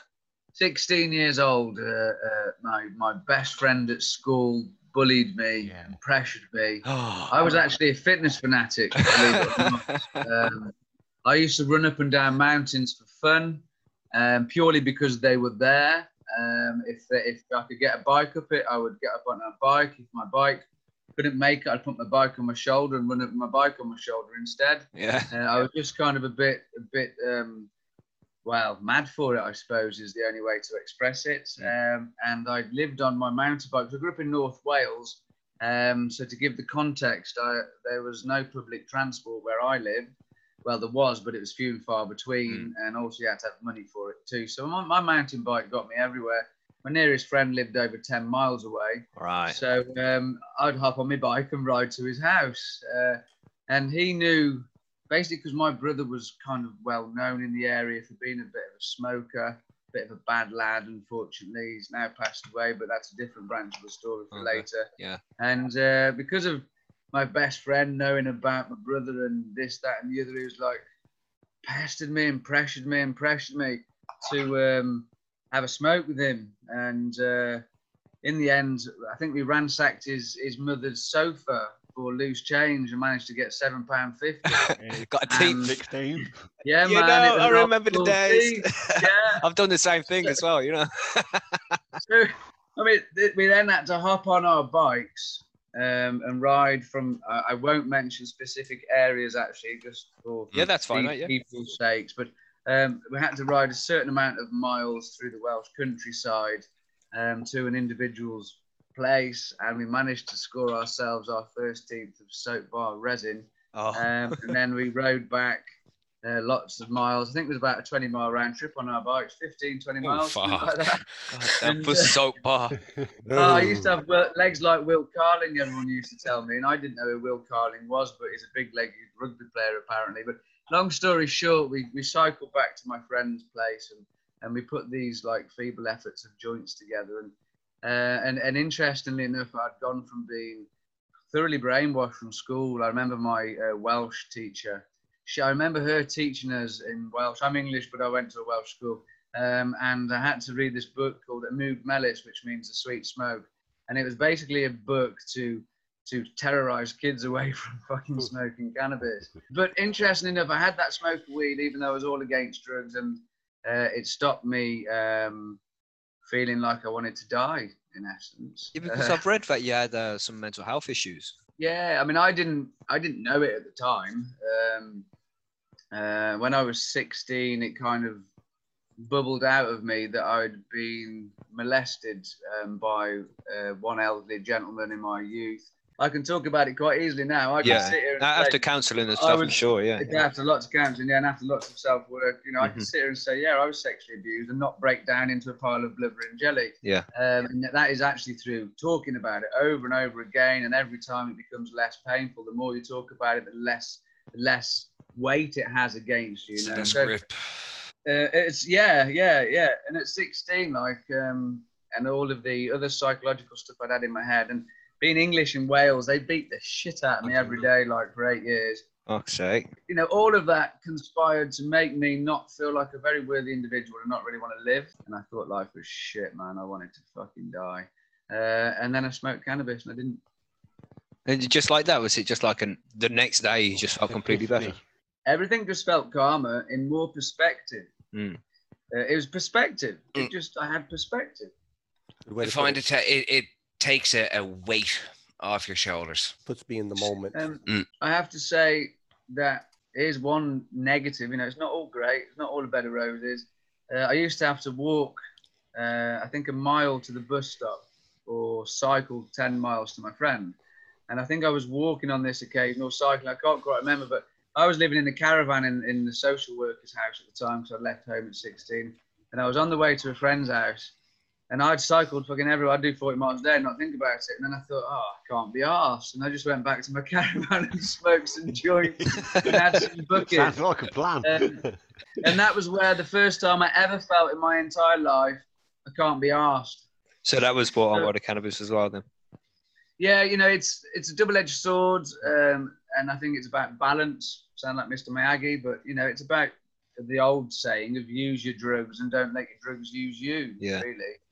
Um, but yeah, I don't believe I'd have made it to 18 years old without cannabis and counselling. Wow. and I suppose it's been a part of my life every day since, apart from for six months when I tried to conform with the pressure of society. I confess, which is why I made reference to it, at 16, on my little push bike, facing a 10 mile ride over Welsh hills and mountains, I did think I can't be asked and went home and had a joint instead. But if you look at what I've done with um, WTU, and I haven't literally stopped for, I think it's nearly two and a half years now, um, and it, it's every every waking moment I had. Literally, eyes awake at half six or seven, on with the internet on my phone, and not stopping interacting until midnight, apart from meal times with the family or any uh, family events that had to occur. Yeah. Um, no, you can't say there's a lack of motivation there. And without cannabis, I wouldn't have been able to do any of it because I can't move without cannabis. So, you know, does it demotivate you? No, or is that definitely down not. to individual Yeah. choice? Yeah, that's it. It's down to the individual person. Yeah, is whether you can be asked or you can't be asked. Precisely, yeah. I So- think it's um, used as an excuse or Yep. something to blame. It's a scapegoat. So you mentioned there, Phil. You mentioned the uh, the WTU, we the undersigned. So Yeah. you want to tell us about that and what it does, what what you do? Well, we the undersigned um, is uh, derives from a legal term. So what happened was 2018. I've been uh, in the reform campaign groups in the UK. Uh, namely, at the time, it was the United Patients Alliance, the UKCSC, NORML, and Clear. They were Yeah. kind of the, the main prominent um, campaign groups, if you will, at the time, pushing for change with, regarding cannabis law. And in 2014, when I nearly died from pharmacy drugs and thought cannabis was actually my medicine, and started campaigning, and then found out this campaign's been going on for decades, uh, I joined those groups. Um, about four years, I supported them with you know all the gusto I've got in the world. Mhm. Um, but come 2018, the the landscape changed and the direction of different groups changed. And at the time, well, I've always believed we should have a human right to cannabis. Simple as that, right? I've got my free mind, I've got my free body. Who the fuck is anybody to tell me what I can and can't do with it? Mm. So long as I'm not hurting anybody. Yeah. Simple Sure. as that. Yeah, man. that that's the essence of my belief, if you like. Various groups that I joined, the, the only groups that there were, pretty much um, always nipped in the bud my arguments of human rights um, for whatever reasons. Um, maybe the previous precedent for Quayle, for example, um, that kind of had overruled human right cases for cannabis in the UK. But I still held this fervent belief that it was a freedom of choice and human rights. So uh, in 2018, to set the scene, we had little Murray Gray, we had uh, Billy Caldwell, and uh, Alfie Dingley. Mm. They were all in the news at the time, uh, and their situation fucking drove me mental. Can we swear on Yeah, this? of course. Yes, mate. Oh, yes. yeah. We do it 18 plus only, man. Explicit. Oh. I'm the only one who doesn't swear. We're, yeah, right. We're trying to calm it down. We're trying to be professional. Yeah, mate. Remember I swear that. so much. I, I know what the words "fuck you" or "fucking" looks like uh, on the uh, on the waveforms when I'm editing the things. I So I know just I clip them out without even hearing it. Well, I became incandescent with rage, basically, at the injustice Mm. that was occurring to, in principle, these three boys. But in addition to these three boys, my own pain and suffering, and also in the, to compound this, the, the hammer that smashed it home was the fact that the, the government have known the truth since 1998. They've invested in GW Pharmaceuticals since then. They've now got over 134 patents worth 500 odd billion dollars last time I read. Yeah. And then they can stay that stand there in Parliament and say, "Oh no, it's got no therapeutic value." They're making a lot of money off a plant with no value. No, it is Exactly. disgusting and it does rage you, man. Oh yeah, Mhm. rage. They're lucky I'm disabled and can't get out of my house. Otherwise, I'd be all over the rooms of Parliament. Oh, to tell you. dear. So um, it made me angry, as you can detect, and it made me think. I'm going to write. I'm going. I'm going to find a solicitor. I'm going to write to every solicitor in the UK and find one that will take on my human rights case. And then I looked and thought more, and I thought, not just my human rights. I actually looked at my my, my then wife, who's now separated through all the pressure of this, really.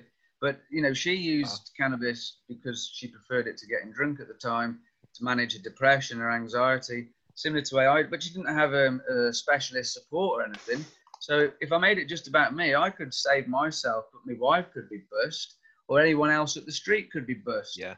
Uh, and then I thought of these boys who have been denied access to what is basically humanity's most ancient traditional herbal health remedy and food supplement. Also, MPs Can get rich. can maintain their monopoly and profit. Mhm. Um, and I was mad with rage. So what I did was, I, instead of looking for my own solicitor for me and making it my case, I wrote a post, which I still have, like a little little invitation, shall we say, to these four uh, marijuana UK, uh, medical marijuana UK, NORML UKCC, clear UPA, all the groups I was in. Um, I just commented in there, right, this is a bloody human rights issue. I'm going to write to every human rights lister in the country. I'm not going to stop till I get one, blah, blah, blah. Who wants to um, undersign to my letter? Ah.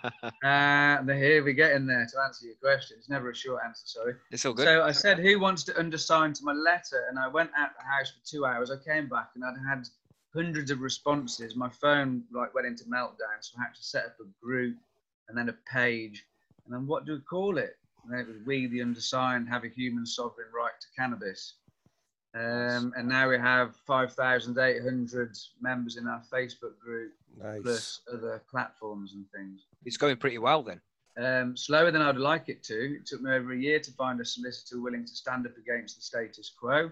Every single solicitor virtually said it's too political, it'll take too long, and will cost too much money.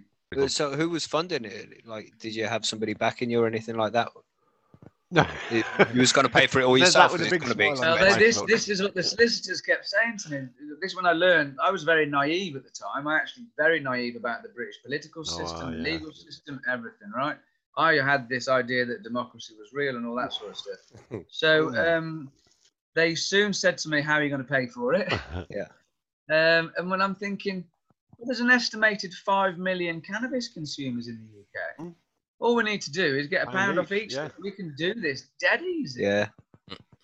So, really, as a grassroots community, we have the potential to do this pissing. I say that all the time, mate. If we all got together, if all the stoners stood up Mhm. and just fucking said, "No, we're not taking this shit anymore, man. Yeah. We want Yeah. legalization today. We want it today." Well, I- I'll interve- intervene on that request for legalization. Be careful what you Yeah. wish for. Indeed, yeah. You might notice on our little flag in the background, we aren't asking for people to legalize us. Mm-hmm. We don't need laws controlling me and my actions with cannabis. And that's what legalization means, you see, because this is what I've learned in my journey. I came out calling for the legalization of cannabis, and cannabis my medicine, but law cannabis is not illegal is the first thing that we must get clear. So forgive me if I sound all teachery. Um, cannabis is not illegal. Our actions are illegal. Law controls the actions of people. It does not control inert objects. Ah, Cannabis is just a plant.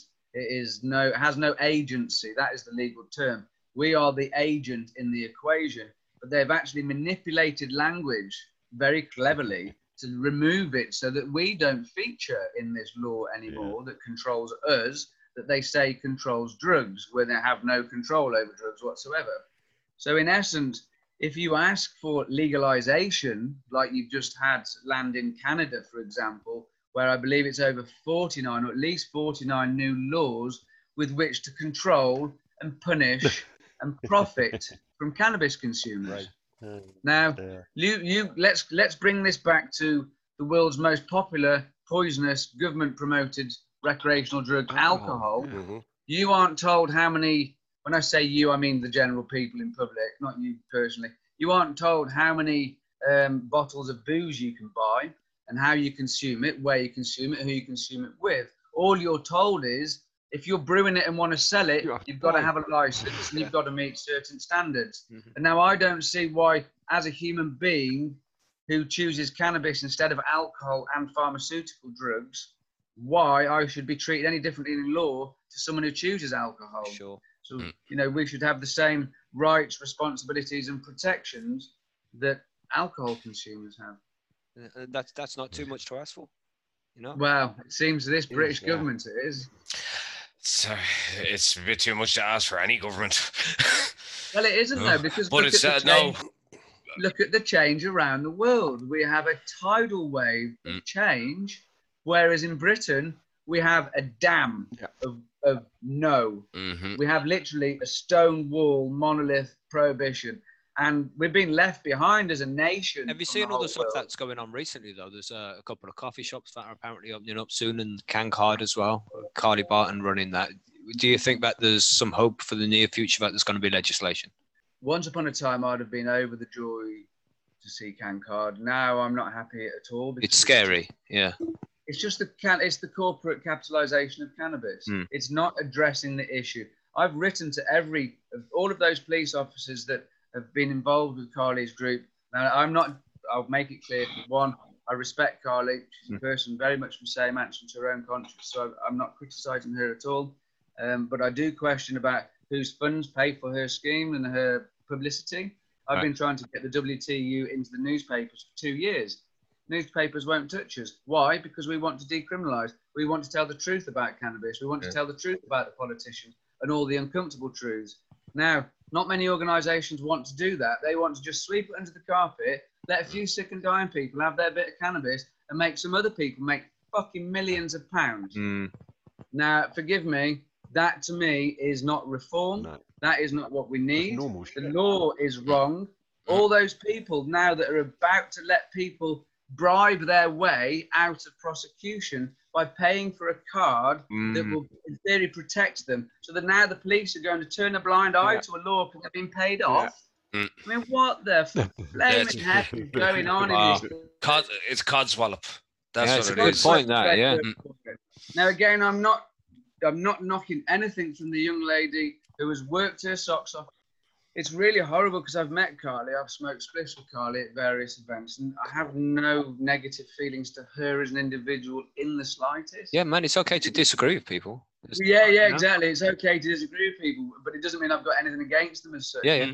My, my, my wor- worries are, you know, who who greases the wheels to get all the publicity? That why is it certain groups um, get this um, facilitated media attraction and even political attention and even police facilitation Who, whose money, whose agendas behind it all is all mm. I would like It's- to know. Yeah, that's it. It's the government's agenda because it's the policies that would be closest resemblance or a closest resemblance to what they are planning or what they have an initiative for, where they Yeah. can still control, they can still keep us down, they can still prosecute and fucking Profit. ju- uh, just do everything, but they are still in control. That's why, and that's why they, they look at certain groups and certain policies, and they won't look at all at others, and it's just a downright shame.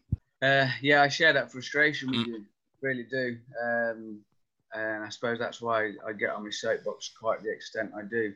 Uh, it's about justice, social justice, Yeah, definitely. Um, whereas I don't see much of that happening in the UK. It's one rule for one and a rule for another. If you can afford Nah, to pay privately one rule, yeah, one rule for the wealthy. for the wealthy, rule- sorry, Oh, yeah. Yeah, there you go, man. to go back to answer your question is what is uh, WTU, uh, we the undersigned have a human sovereign right to cannabis. Technically, we are, uh, our legal structure is an unincorporated association.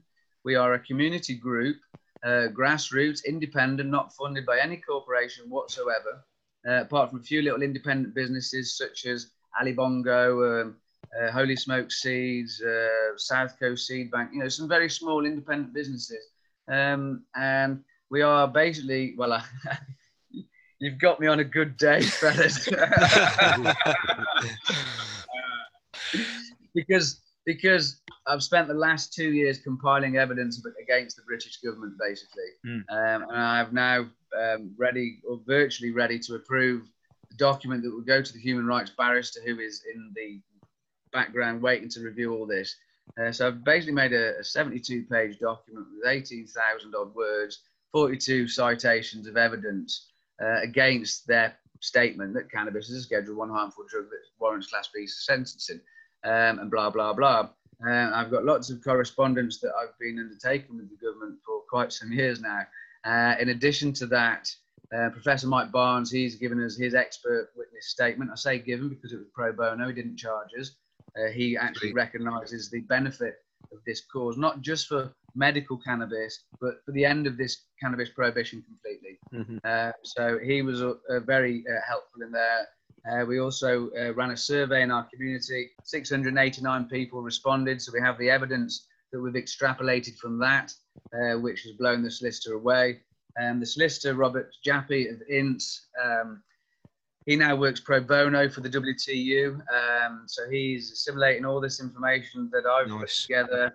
Uh, we've got 123 um, statements from our community of the effects of cannabis and its prohibition upon our lives.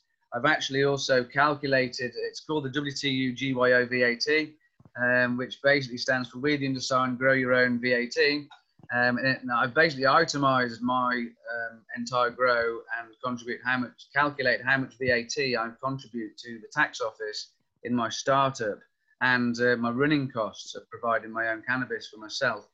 Um, now, I haven't actually, I'm tempted to build them, but anyway, we'll go on to that a different day. So, anyway, um, would you believe, like, um, now I haven't got a monstrous setup or nothing. I'm only a very, very small area, um, one and a half meter tent by one meter tent and a 60 centimeter veg tent, and um, very, very small.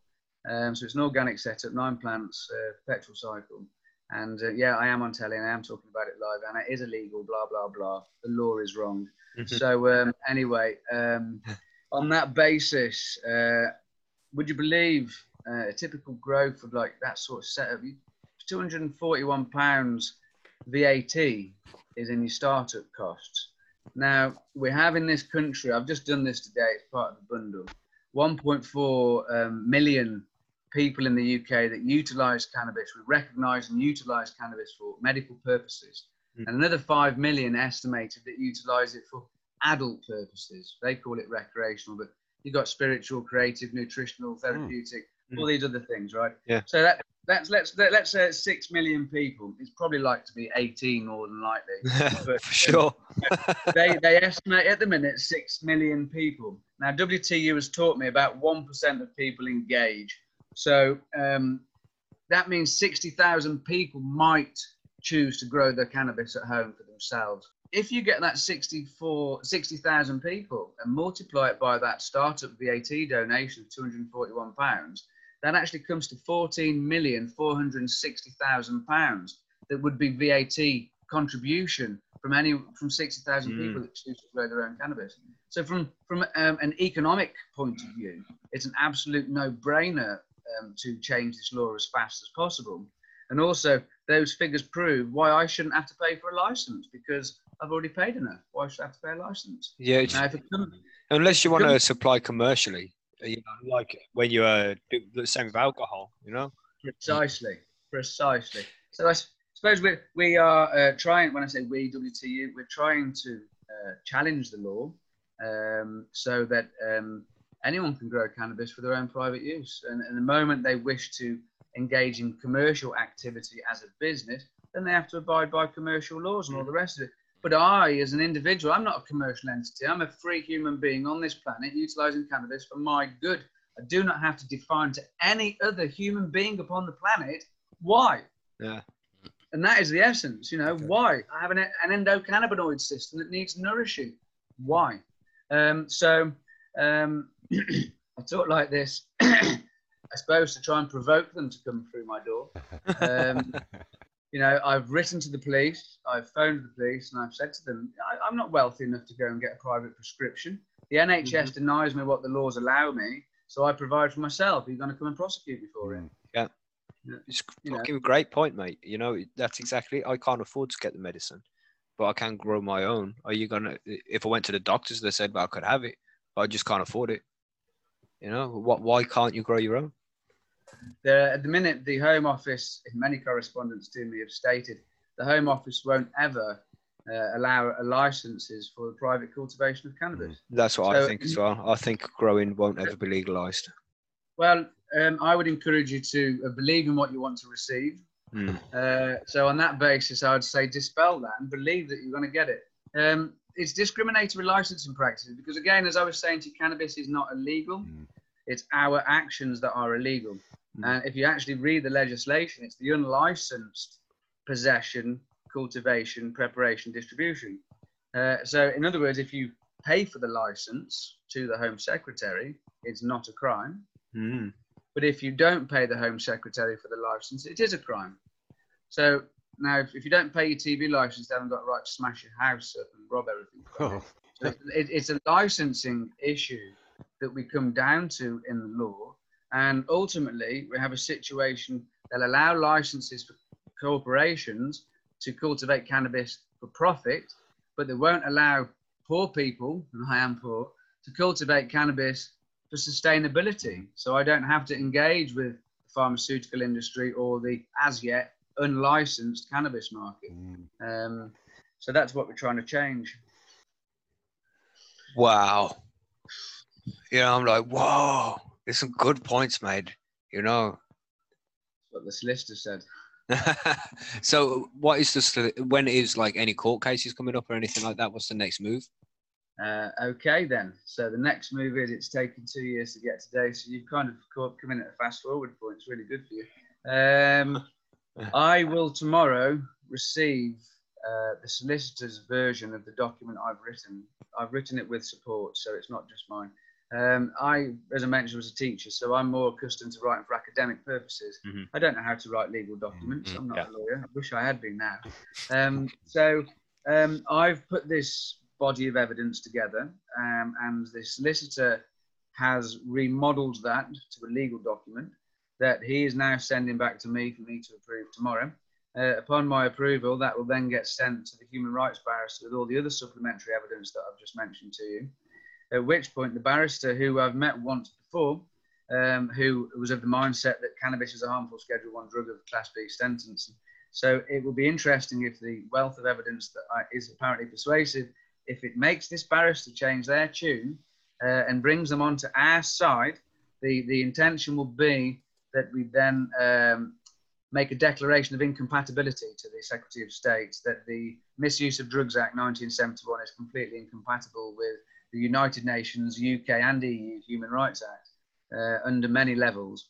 Um, and hopefully, if we get to push that, uh, that we have to put that to the Home Secretary. The Home Secretary, now the Secretary of State, then has to read all of this, and then can't wait. And then after after getting through all of that, right, they then have to agree or disagree. They have to accept or refuse our declaration of incompatibility. Uh, assuming that, let's say they say, "Oh, yeah, you're right, Mr. Monk. Forgive us, we didn't notice that." Uh, yeah, right. Um, and say, yeah, we'll change the law. Now they could easily, they could avoid court very easily and just say, all right, then we'll let people grow at home for private purposes, so long as you're not selling. Um, or they might try and make other criterias like this. Going back to Carly's card, Canna card, you're actually giving right your castle, your kingdom, you're opening up to the police to come in and check your plans potentially yeah. confirm. You know, it just takes away all your rights for private life. Uh-huh. And that's what WTU fights for. Actually, it happens to be cannabis. It's not cannabis. It's the right to a freedom of consciousness, the right to a private life, beliefs and practices, autonomy of health, and the self-development of personality. That's what WTU fight for. Mhm. Cannabis just happens to be our favorite plant. If the Secretary of State acknowledges this um, incompatibility, then they could just say, okay, because the Secretary of State has the power under Section 7.1 or 8.1 of the Misuse of Drugs Act to actually, at the stroke of a pen, change this law to no longer prosecute people like us.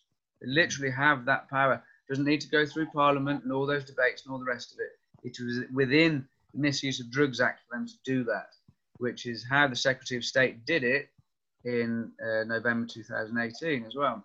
Wow. Um, so it's about um, trying to get the law actually applied correctly because it isn't applied correctly at the moment. It's actually abused at the moment um, because we have these human rights. And the government only has the right to take them away from us when we're harming somebody else. Yeah. We learned a lot. You had a lot of very good points I haven't even considered before. Crazy, man. Yeah. It's interesting well. how we start Yeah, learning so much it. when we do these interviews. Everybody has some different things that we've never even thought about before. I think we're Mm. all going to be Mm. uh, woke before this thing's over with. Well, only other word, only word that applies I can get right now, you know. But no, it really has been a, been a, a pleasure. Uh, Phil, Yeah, man. We uh, we're, we're a worldwide audience. What can the international support do for you? Yeah. Um, well, if we had our way, the global prohibition of cannabis would be ended too. Um, So Can we that's why can we help you with your organization though? Can our can our international listeners sign your petitions or uh, visit your Um, site, or is there any way they can support you? hard cash. Hard cash. Put Well, hard cash. There you go. Donate. Like, sub- sub- subscribe. It really is because uh, petitions are pointless because our democracy is dead in this country. So the petitions are literally just lip service to make people feel they have a say. The only petitions that get passed are laws that they want to pass. Right. So democracy is Yeah. dead. It's all a pretense. So it will literally, in my belief, is take hard cash. Well, Yes, well, it's, it it's uh, justice is there for the wealthy. And the minute we're not wealthy, so let's get wealthy and then let's get some justice. there you go, guys. You want to support him? Cash. So the way it is. I hate it. I No. hate money, man. I hate money. I know. Uh, I, I, I know somebody who says it all the time. You don't ask, you don't cash. get. second to cash, uh, the most important thing then is to share and raise awareness. Um, you know, if everyone shared and told everyone else about it, the cumulative effect of that would be Yeah. exponential knowledge. so upon that basis, uh, and then it's more people, so it means less cash from each individual. And it, that's it. It's the, it's the same we say for the podcast. There's different levels that people can contribute to the podcast uh, and to any movement. You know, if you can Mhm. donate financially, then that's cool, man. Please do so. It helps massively. But if you can't do that, then even just sharing the the the links it Yeah, always helps.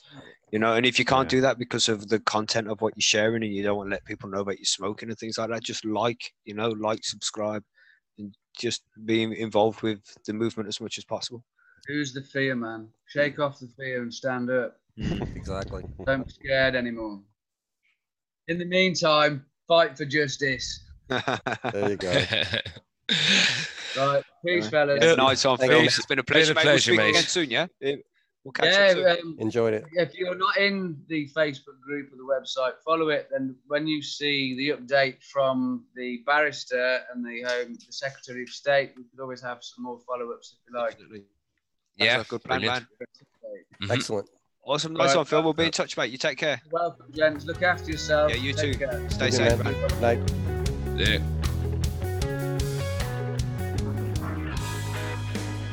Thanks for listening, everybody. I hope you enjoyed the interview.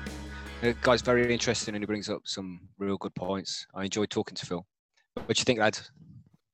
Uh, I thought Phil was a really, really interesting guy, as I said. He brought up some great points, great points in the interview. His It's heart's the in fact of it being a human right, you know. Mm. Oh, yeah. Sorry, sorry, Mark. What was that? I said his heart's in the right place. He just wants to make this thing legal for everybody, and you know, just get the government out of this. Mm. I love it. I love it. That's it. and he wo- He's pushing hard for it as well.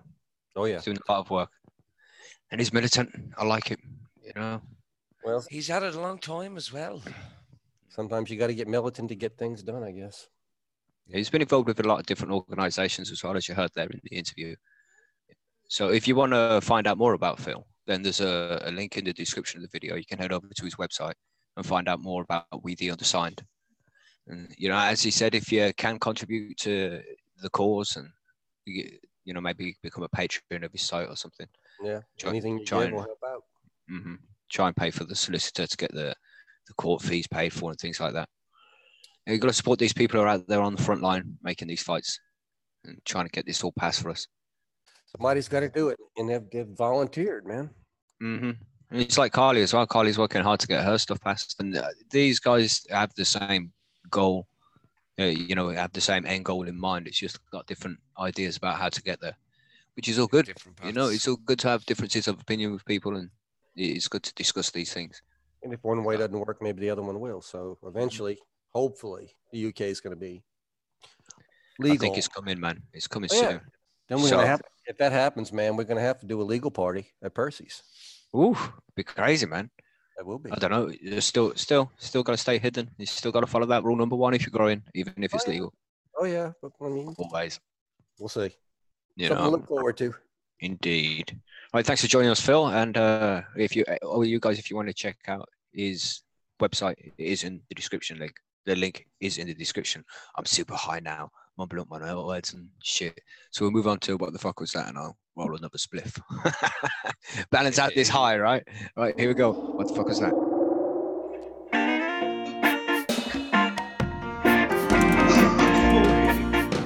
It was TG. What the fuck was that? If anybody knows what that link was, pop a Well, watch it that in the was- description. and I, I know the a answer to that one. I- yep, that was TG just after hitting a dab. Yes, you win a prize. Choose one out the draw. That's a good point, Richard. It's coming, but at what price? Indeed. Oh, TG. You forgot to mute your Yeah. mic, mate. Yeah, maybe is he doing what you did on uh, yeah. higher on Yeah. Hogro? It's the other way around. He thinks he is on mute. Yeah. I've done it. I've done it tonight as well. I've said something, and I thought, why's nobody fucking listening to me? And I thought, oh shit, I'm on mute again. I just coughed for ages and forgot to turn it off. Right. Anyway, what the fuck was that? Zien, take it away, man. It's all yours. Mm, Have you played it yet? No, no, you have to describe what's going on and shit like that. Oh, hello. I have to describe what's going on. Um, I'm just. We play a five script second sound clip and you have to guess what it is. What the fuck was that? Yeah, right. Uh, last week's. It was it was kind of a totally weird one, and I thought nobody'd even come close, and nobody even did. It was a manual paper shredder. Back when Okay. electric paper shredders weren't invented, so it was a squeaky windy handle with a. Right. yeah. Right, I'll play that sound. Here we play go. that sound.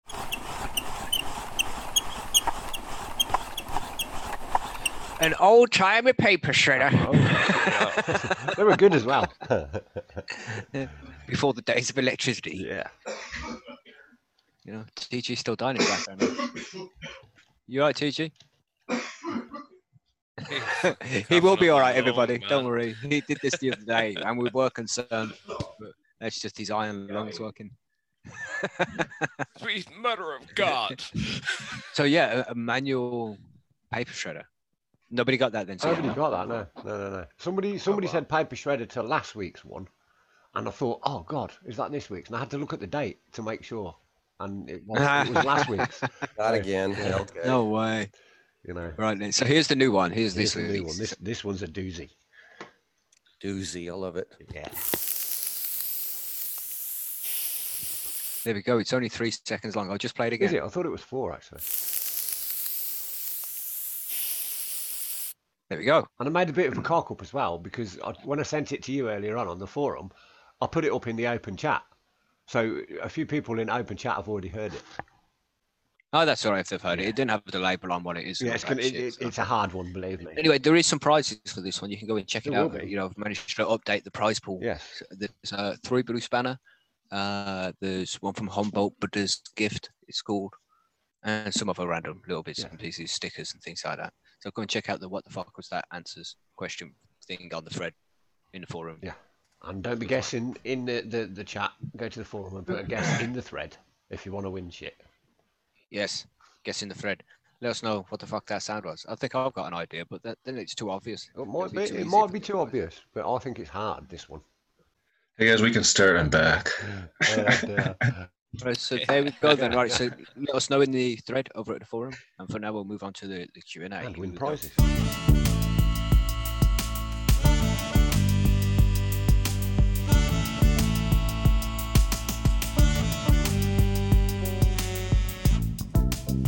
Poor panel sit there; they can't hear them tunes as we go through each. They Nope. just they're quiet and be like, "When do we speak? When do we speak? When do we speak?" Oh. Mhm. Just take Usually another hit. just and don't wait. Then know after shit. after the master go, man. Mackie You'll go to speaks. timings down and shit now. I think all the cues are on Yeah, yeah, target and all that. but- We know do when pretty you're well about to speak. Yeah, so we have the Q and A. We had a question earlier, which we should get to. Uh, hey, there's somebody who's going in DWC and they want to know how long it's going to take for the roots to hit the water. So I'm going to assume that you've taken the the This was um, Harvey, wasn't it? yeah, because first of all, with DWC, you're going to start off in a little rockwool cube, probably. And you know, you'll germinate your seed probably with the paper towel method to get your taproot, and then that goes into the the rockwool cube, and you'll wait for the taproot to come out the bottom of that, and then you'll put it into the little bucket, back, uh, you know, the net pot that goes into the top of a DWC pot with the clay pellets around it. All right, so you want to put that low down, but you want the water to be all the way up at the top, but not so it's touching the the, uh, the rockwool cube. But if you put the air pump on strong, it will flick loads of bubbles up to the top, and that will splash, and that will encourage the root to come down and keep growing, and that will also splash onto the rockwool cube and keep it moist as well, so it doesn't dry out. But uh, once that starts happening, all the splashing uh, will encourage the root to come down, and it only takes a day or two for the root to come from that netted part into the water. And once it hits that, it's it's off, man. Ridiculous amount of roots Yeah. grow in DWC. It's crazy. Was was that good? Anybody else want to add to that? I don't know DWC, so I can't really comment. Well, DWC, in case anybody doesn't know, know that's what a deep water culture. Uh, yeah, just for the listeners. isn't it? It's, Uh, that's when you grow cannabis in a big bucket of water with uh, an air stone in it to bubble up all the to keep oxygen in the water and keep all the nutrients moving and things. Get lots of oxygen to the roots that way. We've got a question in the chat here. Sorry, why is one of my seedling leaves always turning yellow when it sprouts? First time growing here and doing it in coco with Vitalite nutrients. Wonder if I should just go to the soil with some 12 unit packs. Now, coco's good. Chill, Philly, um, you want to come and sign up to Percy's, man, and we can talk you through that easy. We've got a lot of coco growers, and it's just simple things that you need to understand to make sure that the coco grow goes well. Make sure that the coco's always kept wet for a start. Uh, Mhm. don't go overboard with the nutrients. You want to keep a low EC really, below 1.0, especially for seedlings. It's probably turning yellow because you might be using too much nutrients, or maybe you're not using any at all in the coco. You know, we need to know more about the grow really to know what's wrong with the plants and how to fix it. But with coco, everything's pretty easy to fix, so it's never going to be a problem. But we can talk you through everything over at Percy's Grow Room. Just sign up over there, introduce yourself, and we'll get you started, man. All good. Start up a diary, and Percy's will help you grow it. We'll finish it. Help you finish it, man.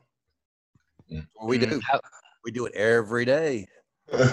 Um, Richard Yeah, good is achievement, yeah. asking how can you fix uh, the pH drift for long periods when away from the grow?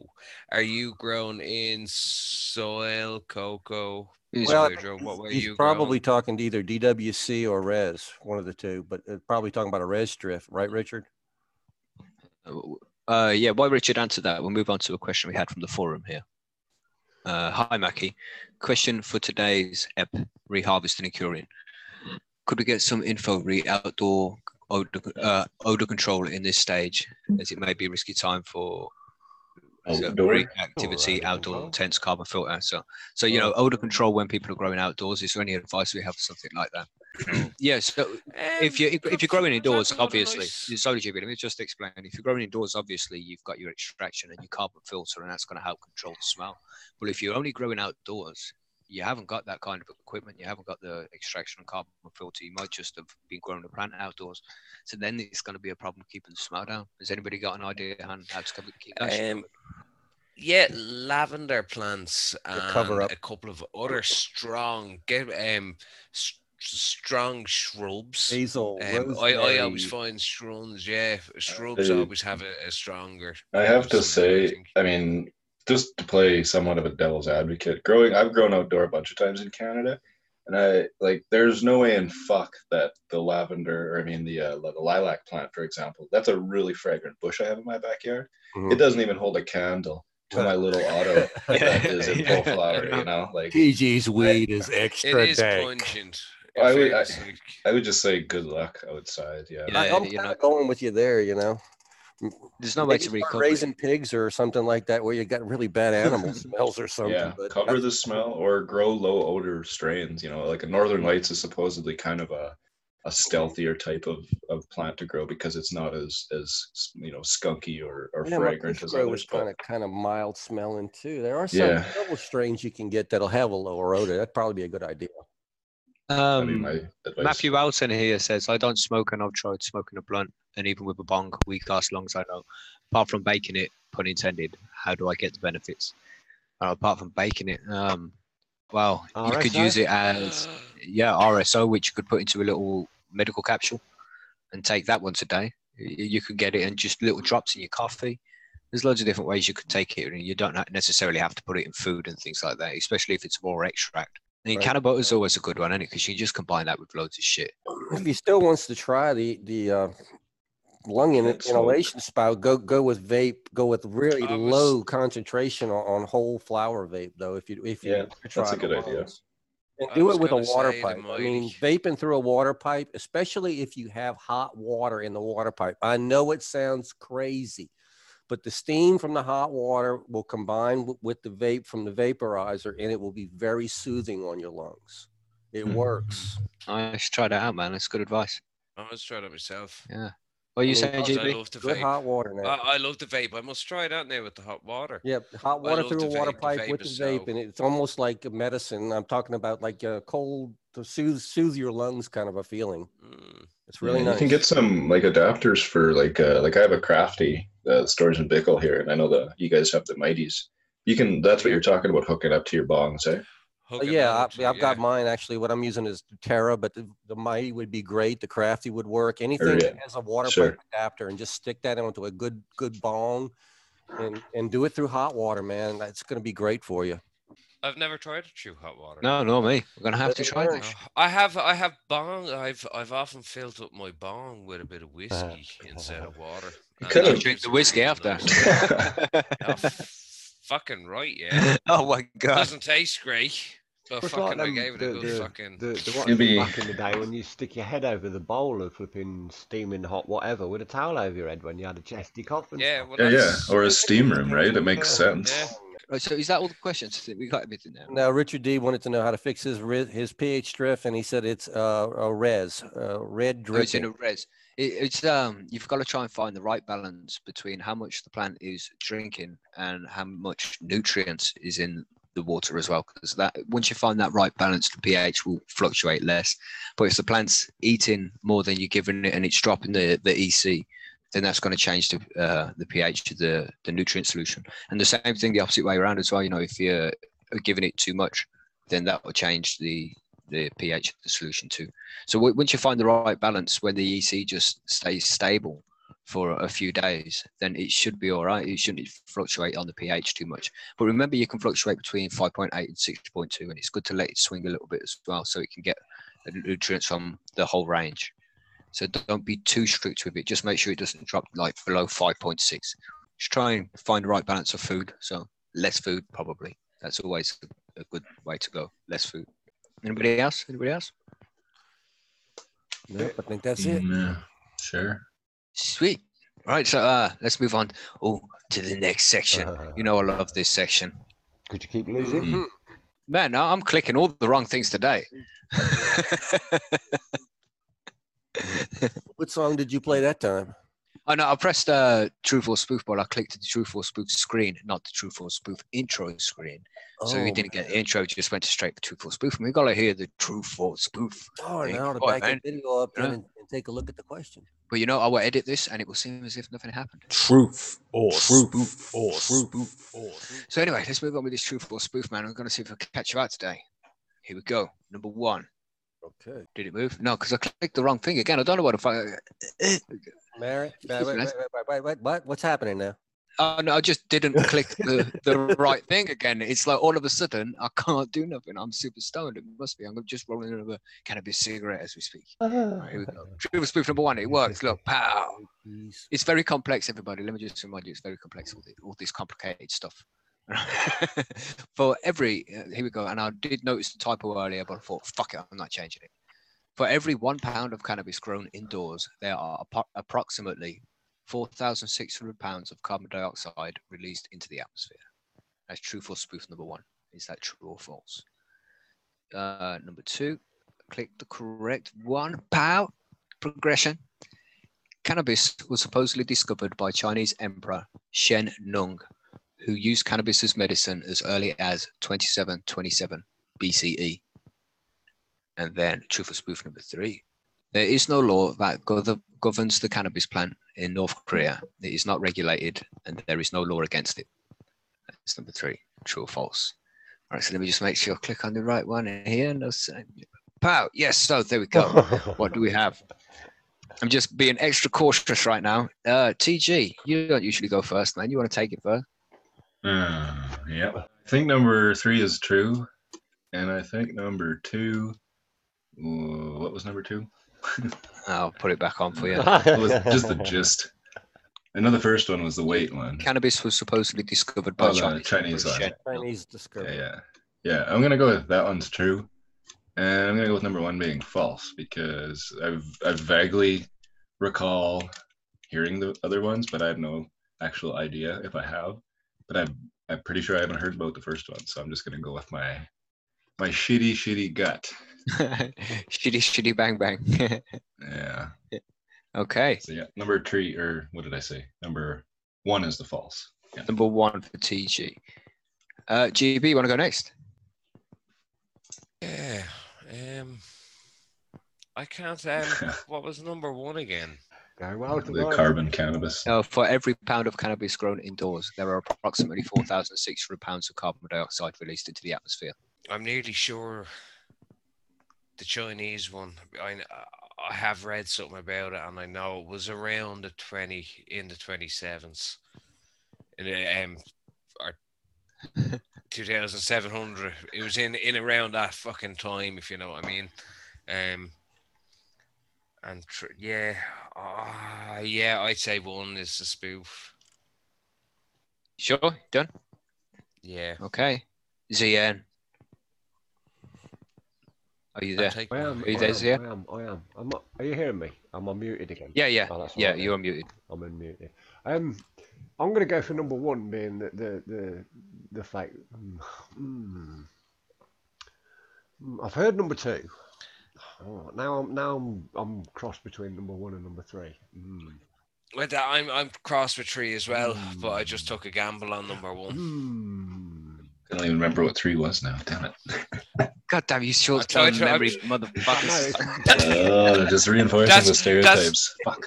That's why I knew like fucking two was kind of right, and I'm saying okay, I'm I can't ask him what three was again because I am fucking mashed.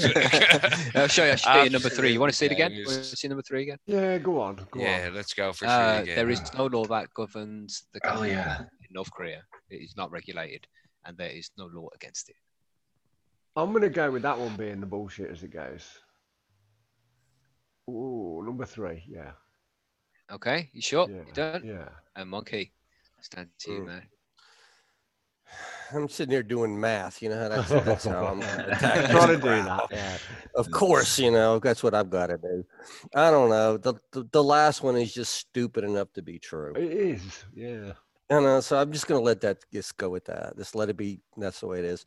I have no idea what the history book says who discovered cannabis or when it was. So I'm not even gonna argue with the first one. But I'm gonna do the math on the first one. If you're releasing 4,600 pounds of CO2, that means you're pro- you've got a whole lot more um, weight and fuel going in. And this, you know, a hydrocarbon is going to be partially carbon, partially hydrogen. You're going to combine that, split it, blah, blah, blah, blah, blah. So how many, how many tons of fuel does it take to grow one pound of weed? I think that number is wrong. I'm going to pick Yeah, one I was thinking that. spoof. Mm. I don't know. That's the way it looks in my head, at least. We're done. Good. Number one. Is Clean wrong. slate, motherfuckers. Yes. Yes. Number two is false. Oh no. Really?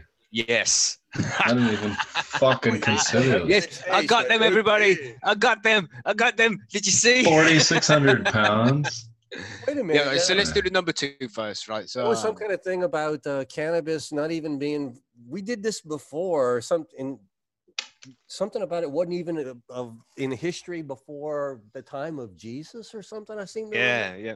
I'm gonna go Yeah. back in, in episodes and prove this. No, shit 20, wrong. There's a few- 27, 27 is 27, 27 years before fucking Jesus, isn't it? Because it's been. I know, and they were arguing before that. You know, oh Well, you no, we didn't have a record. Uh, before. according, Oh, according I'm to pretty the sure article, I've got an a few things Egyptian wrong thing in my head that says four. okay, go ahead and years. explain it to us, Mackie. We can argue later, but this is all good fun, man. Uh, so he couldn't have been a Chinese emperor. Nobody knows whether Shen Nong really existed because it was so long ago. You know, we were talking like 5,000 years ago. And uh, he wasn't the first emperor of China because the first emperor of China was only in like 200 BCE. So this is a I was couple of years say previous to that. 4,700 years So ago. you that's spoofed us on making up Yeah. an emperor and making up a date. No, he, he isn't made up. This you might have seen this before because it is one of them um one of them cannabis myths that is out there, but it is debunked. Okay. Ah, so I have fucking read it. Yeah, you, you would have read read something something similar. It. Discovery. So Okay. that's Would- why I thought that would have been a good one because I seen that it was a myth and it explained why it's a myth and shit. I'm like, oh, this will catch you. What if I told you that humans have been using cannabis far longer Yeah, than we can believe? Probably going back into the He's got the hundreds conspiracy of thousands of years. Iron Age, man. What if I told you that? Maybe even longer, mate. But you know, it was illegal back then, so they kept it hidden. Oh, yeah. And with a club, it was a big cola. so, so yeah, number one, number one was found on a some YouTube video which I watched. Interesting. You know, and apparently for every pound of cannabis that's produced indoors, four thousand six hundred pounds of carbon dioxide is released into the atmosphere. It's crazy, man. That's a lot of fucking carbon dioxide. Is that Greenpeace came out with that one or what? Yeah, growing cannabis. Seems pretty high, really. but yeah, no. Especially that's one of the things I talk about here in Saskatchewan because most of our power comes from burning coal and natural gas still. So running my lights, not very green. Even if I have the greenest of green lights, right? It's Yeah. still coming from a shit source. So that's something really important to keep in mind, actually. yeah, apparently uh, a grow tent takes like enough power to run 29 refrigerators. Yeah, I'll agree with that. Yeah, I great. bet, eh? Well, yeah, Yeah. that kind of depends, Depends on on the grow tent. Now, wait a minute. You get some serious high pressure. Yeah, it's just uh, on average, on average. So then uh, number three, yeah, apparently it's all uh, ganja's all good, but not all good. It's like still frowned upon because it's drugs and shit, but there's no actual law that prohibits it. They don't need a law over there. They'll, Hmm. they'll just kill you because, well, Yeah, yeah. tasty. That's it. How was that smell? They're crazy motherfuckers out there. Oh no. Yeah, no, I've, I've heard that actually. So, but fucking number one. Yeah, so there we go. Truth or Spoof, motherfuckers. I got clean slate. That's the second episode ever. Well done, One Mackie. out of four, Well two out of fourteen is not bad, Yeah. Mikey. Yeah, it's, it's not a bad ratio. I can't complain. No. I wasn't even getting it wrong to make you feel good this time too. Shut- What's that supposed to mean, man? I mean, I can sit there and argue the math with you if you really want to do this, but it's all just. in Yeah, I was just fun, kidding. right, nice one, lads. Well done. Well done to Mackie. Whenever you're at the really. end of this, and you thanks to that now. everybody there in the chat. Well I done to your this- is guests as well. The first time you swept us all? Yes, Okay, well. Maybe. it Took is. you 14 episodes, finally. Well, you, you want to try doing Tru- truth or spoof and see how long it takes? No, you man, sweep I, I just want to go Huh? ahead and take your glory away a little bit, you know? Dog you a little bit. Oh, Aw. I'm proud of my achievement. All right, Yeah. all right, I'm happy. D- d- Don't don't Okay. ruin my vibe, man. Stoner quotes. Here we Don't go. harsh your buzz. Yeah, man, like I had a thing to do, you know, where you talk, man, where the cat talks. I wanna I got a thing to say, man. I was gonna say it, but I forgot it, man. So I just light my cannabis cigarette right here. Coming to Uh, the end of the show. What are you saying, TG? What you got for us this week? Yeah, well, I don't know. I wasn't feeling very creative, so I thought I'd go with one of my favorite uh, parody. Well, I don't know. He's he's got a good voice, man. He's a country and western artist called Wheeler Walker Jr. But um, I'm not big into country, but I fucking love this guy. And if you listen to even one of his songs, you will see why I love him, and you will love him too. So, one of his songs. You will um, love him. yeah, I guarantee. Uh, one of his songs is called "I Like Smoking Pot a Lot," and uh, I think we can all agree we all like smoking pot a lot. But I, I really like the the chorus, so I just wanted to give a shout out to Wheeler Walker Jr. and his uh, his anthem. Uh, it goes, "I like smoking pot a lot. I like getting stoned alone. I like vaping weed indeed. I think edibles are incredible. I sure love them gummy bears. Hemp shampoo for my curly hair. Rubbing cannabis lotion on my cock. I like smoking pot a lot. Obviously, it's more in a, a country and western type. Yeah, I'm a bit, I'm a bit sad there, in but the he didn't get the guitar out Yeah. and started to give it Uh, a little strum. I haven't had enough dabs this this week, man. So maybe a, a higher on homegrown someday. I'll, Yeah, I'll maybe higher on homegrown.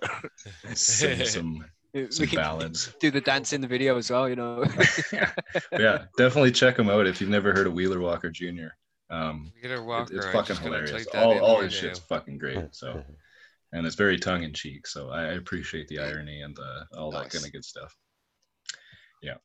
Right, nice one, Junior. TG. Let's move on to this outro. Here's the outro, everybody. Thanks for joining us. Yeah, we've you, you know how much we appreciate you all being here and taking part in the show with us. Thank you very much. Thank you very much for watching us and sticking with us for this couple of hours. It seems like the show goes on for about two hours and twenty minutes, right? So It's not so bad. We seem to be on that target every week if we take things easy. It's nice.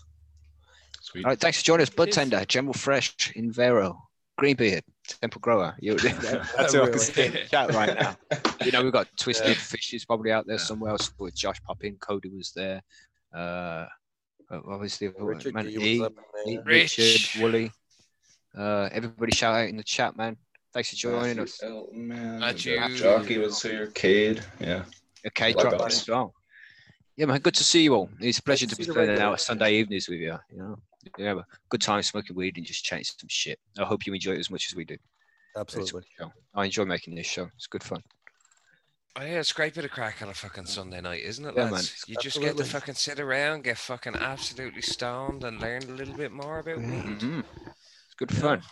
And it's It great that you know the chat can join us as well because we could we could just go off and record these interviews quietly and not do it live. Uh, You know the whole show we could do it like we do the interviews. But I do like coming out here and having the, the audience being involved in the show. It's good, man. We can It is hook live. Oh, we, do you know who we forgot? We forgot fucking our old friend Cody. Oh no, I mentioned He's- Cody. he's I mentioned he's- Cody. Oh, did Yeah, you? yeah. Oh, sorry. He's on the trimming mission, so we don't want to dis- disturb him too much. You know, he's got to be there for a few more Just- days. Yeah, definitely. don't wanna Big Farmer, Big Farmer. They didn't job. mention Big Farmer. Yeah, Thanks for joining us, Big Huskies or Harvey, fucking yeah, everybody. Thanks for stopping. you. I'm sorry. We Oh. didn't mean to. Yeah, so um, we do have another channel, and I'm just trying to get them last few likes to get us to 100.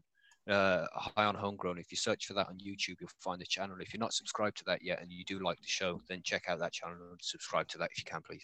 Just trying to push that over the uh, 100 mark so I can make a URL and then get some flyers made and shit. And it, it's good to spend Sundays with you lads as well. Don't don't forget. I do appreciate everything you do and all the work everybody puts in to make the show what it is every week. It's awesome. Yeah.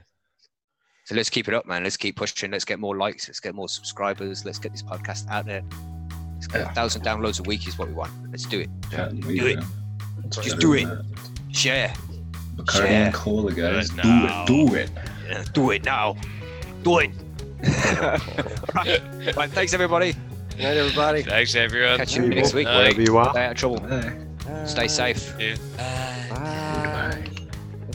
Goodbye. Goodbye. Long. This is for you. Goodbye.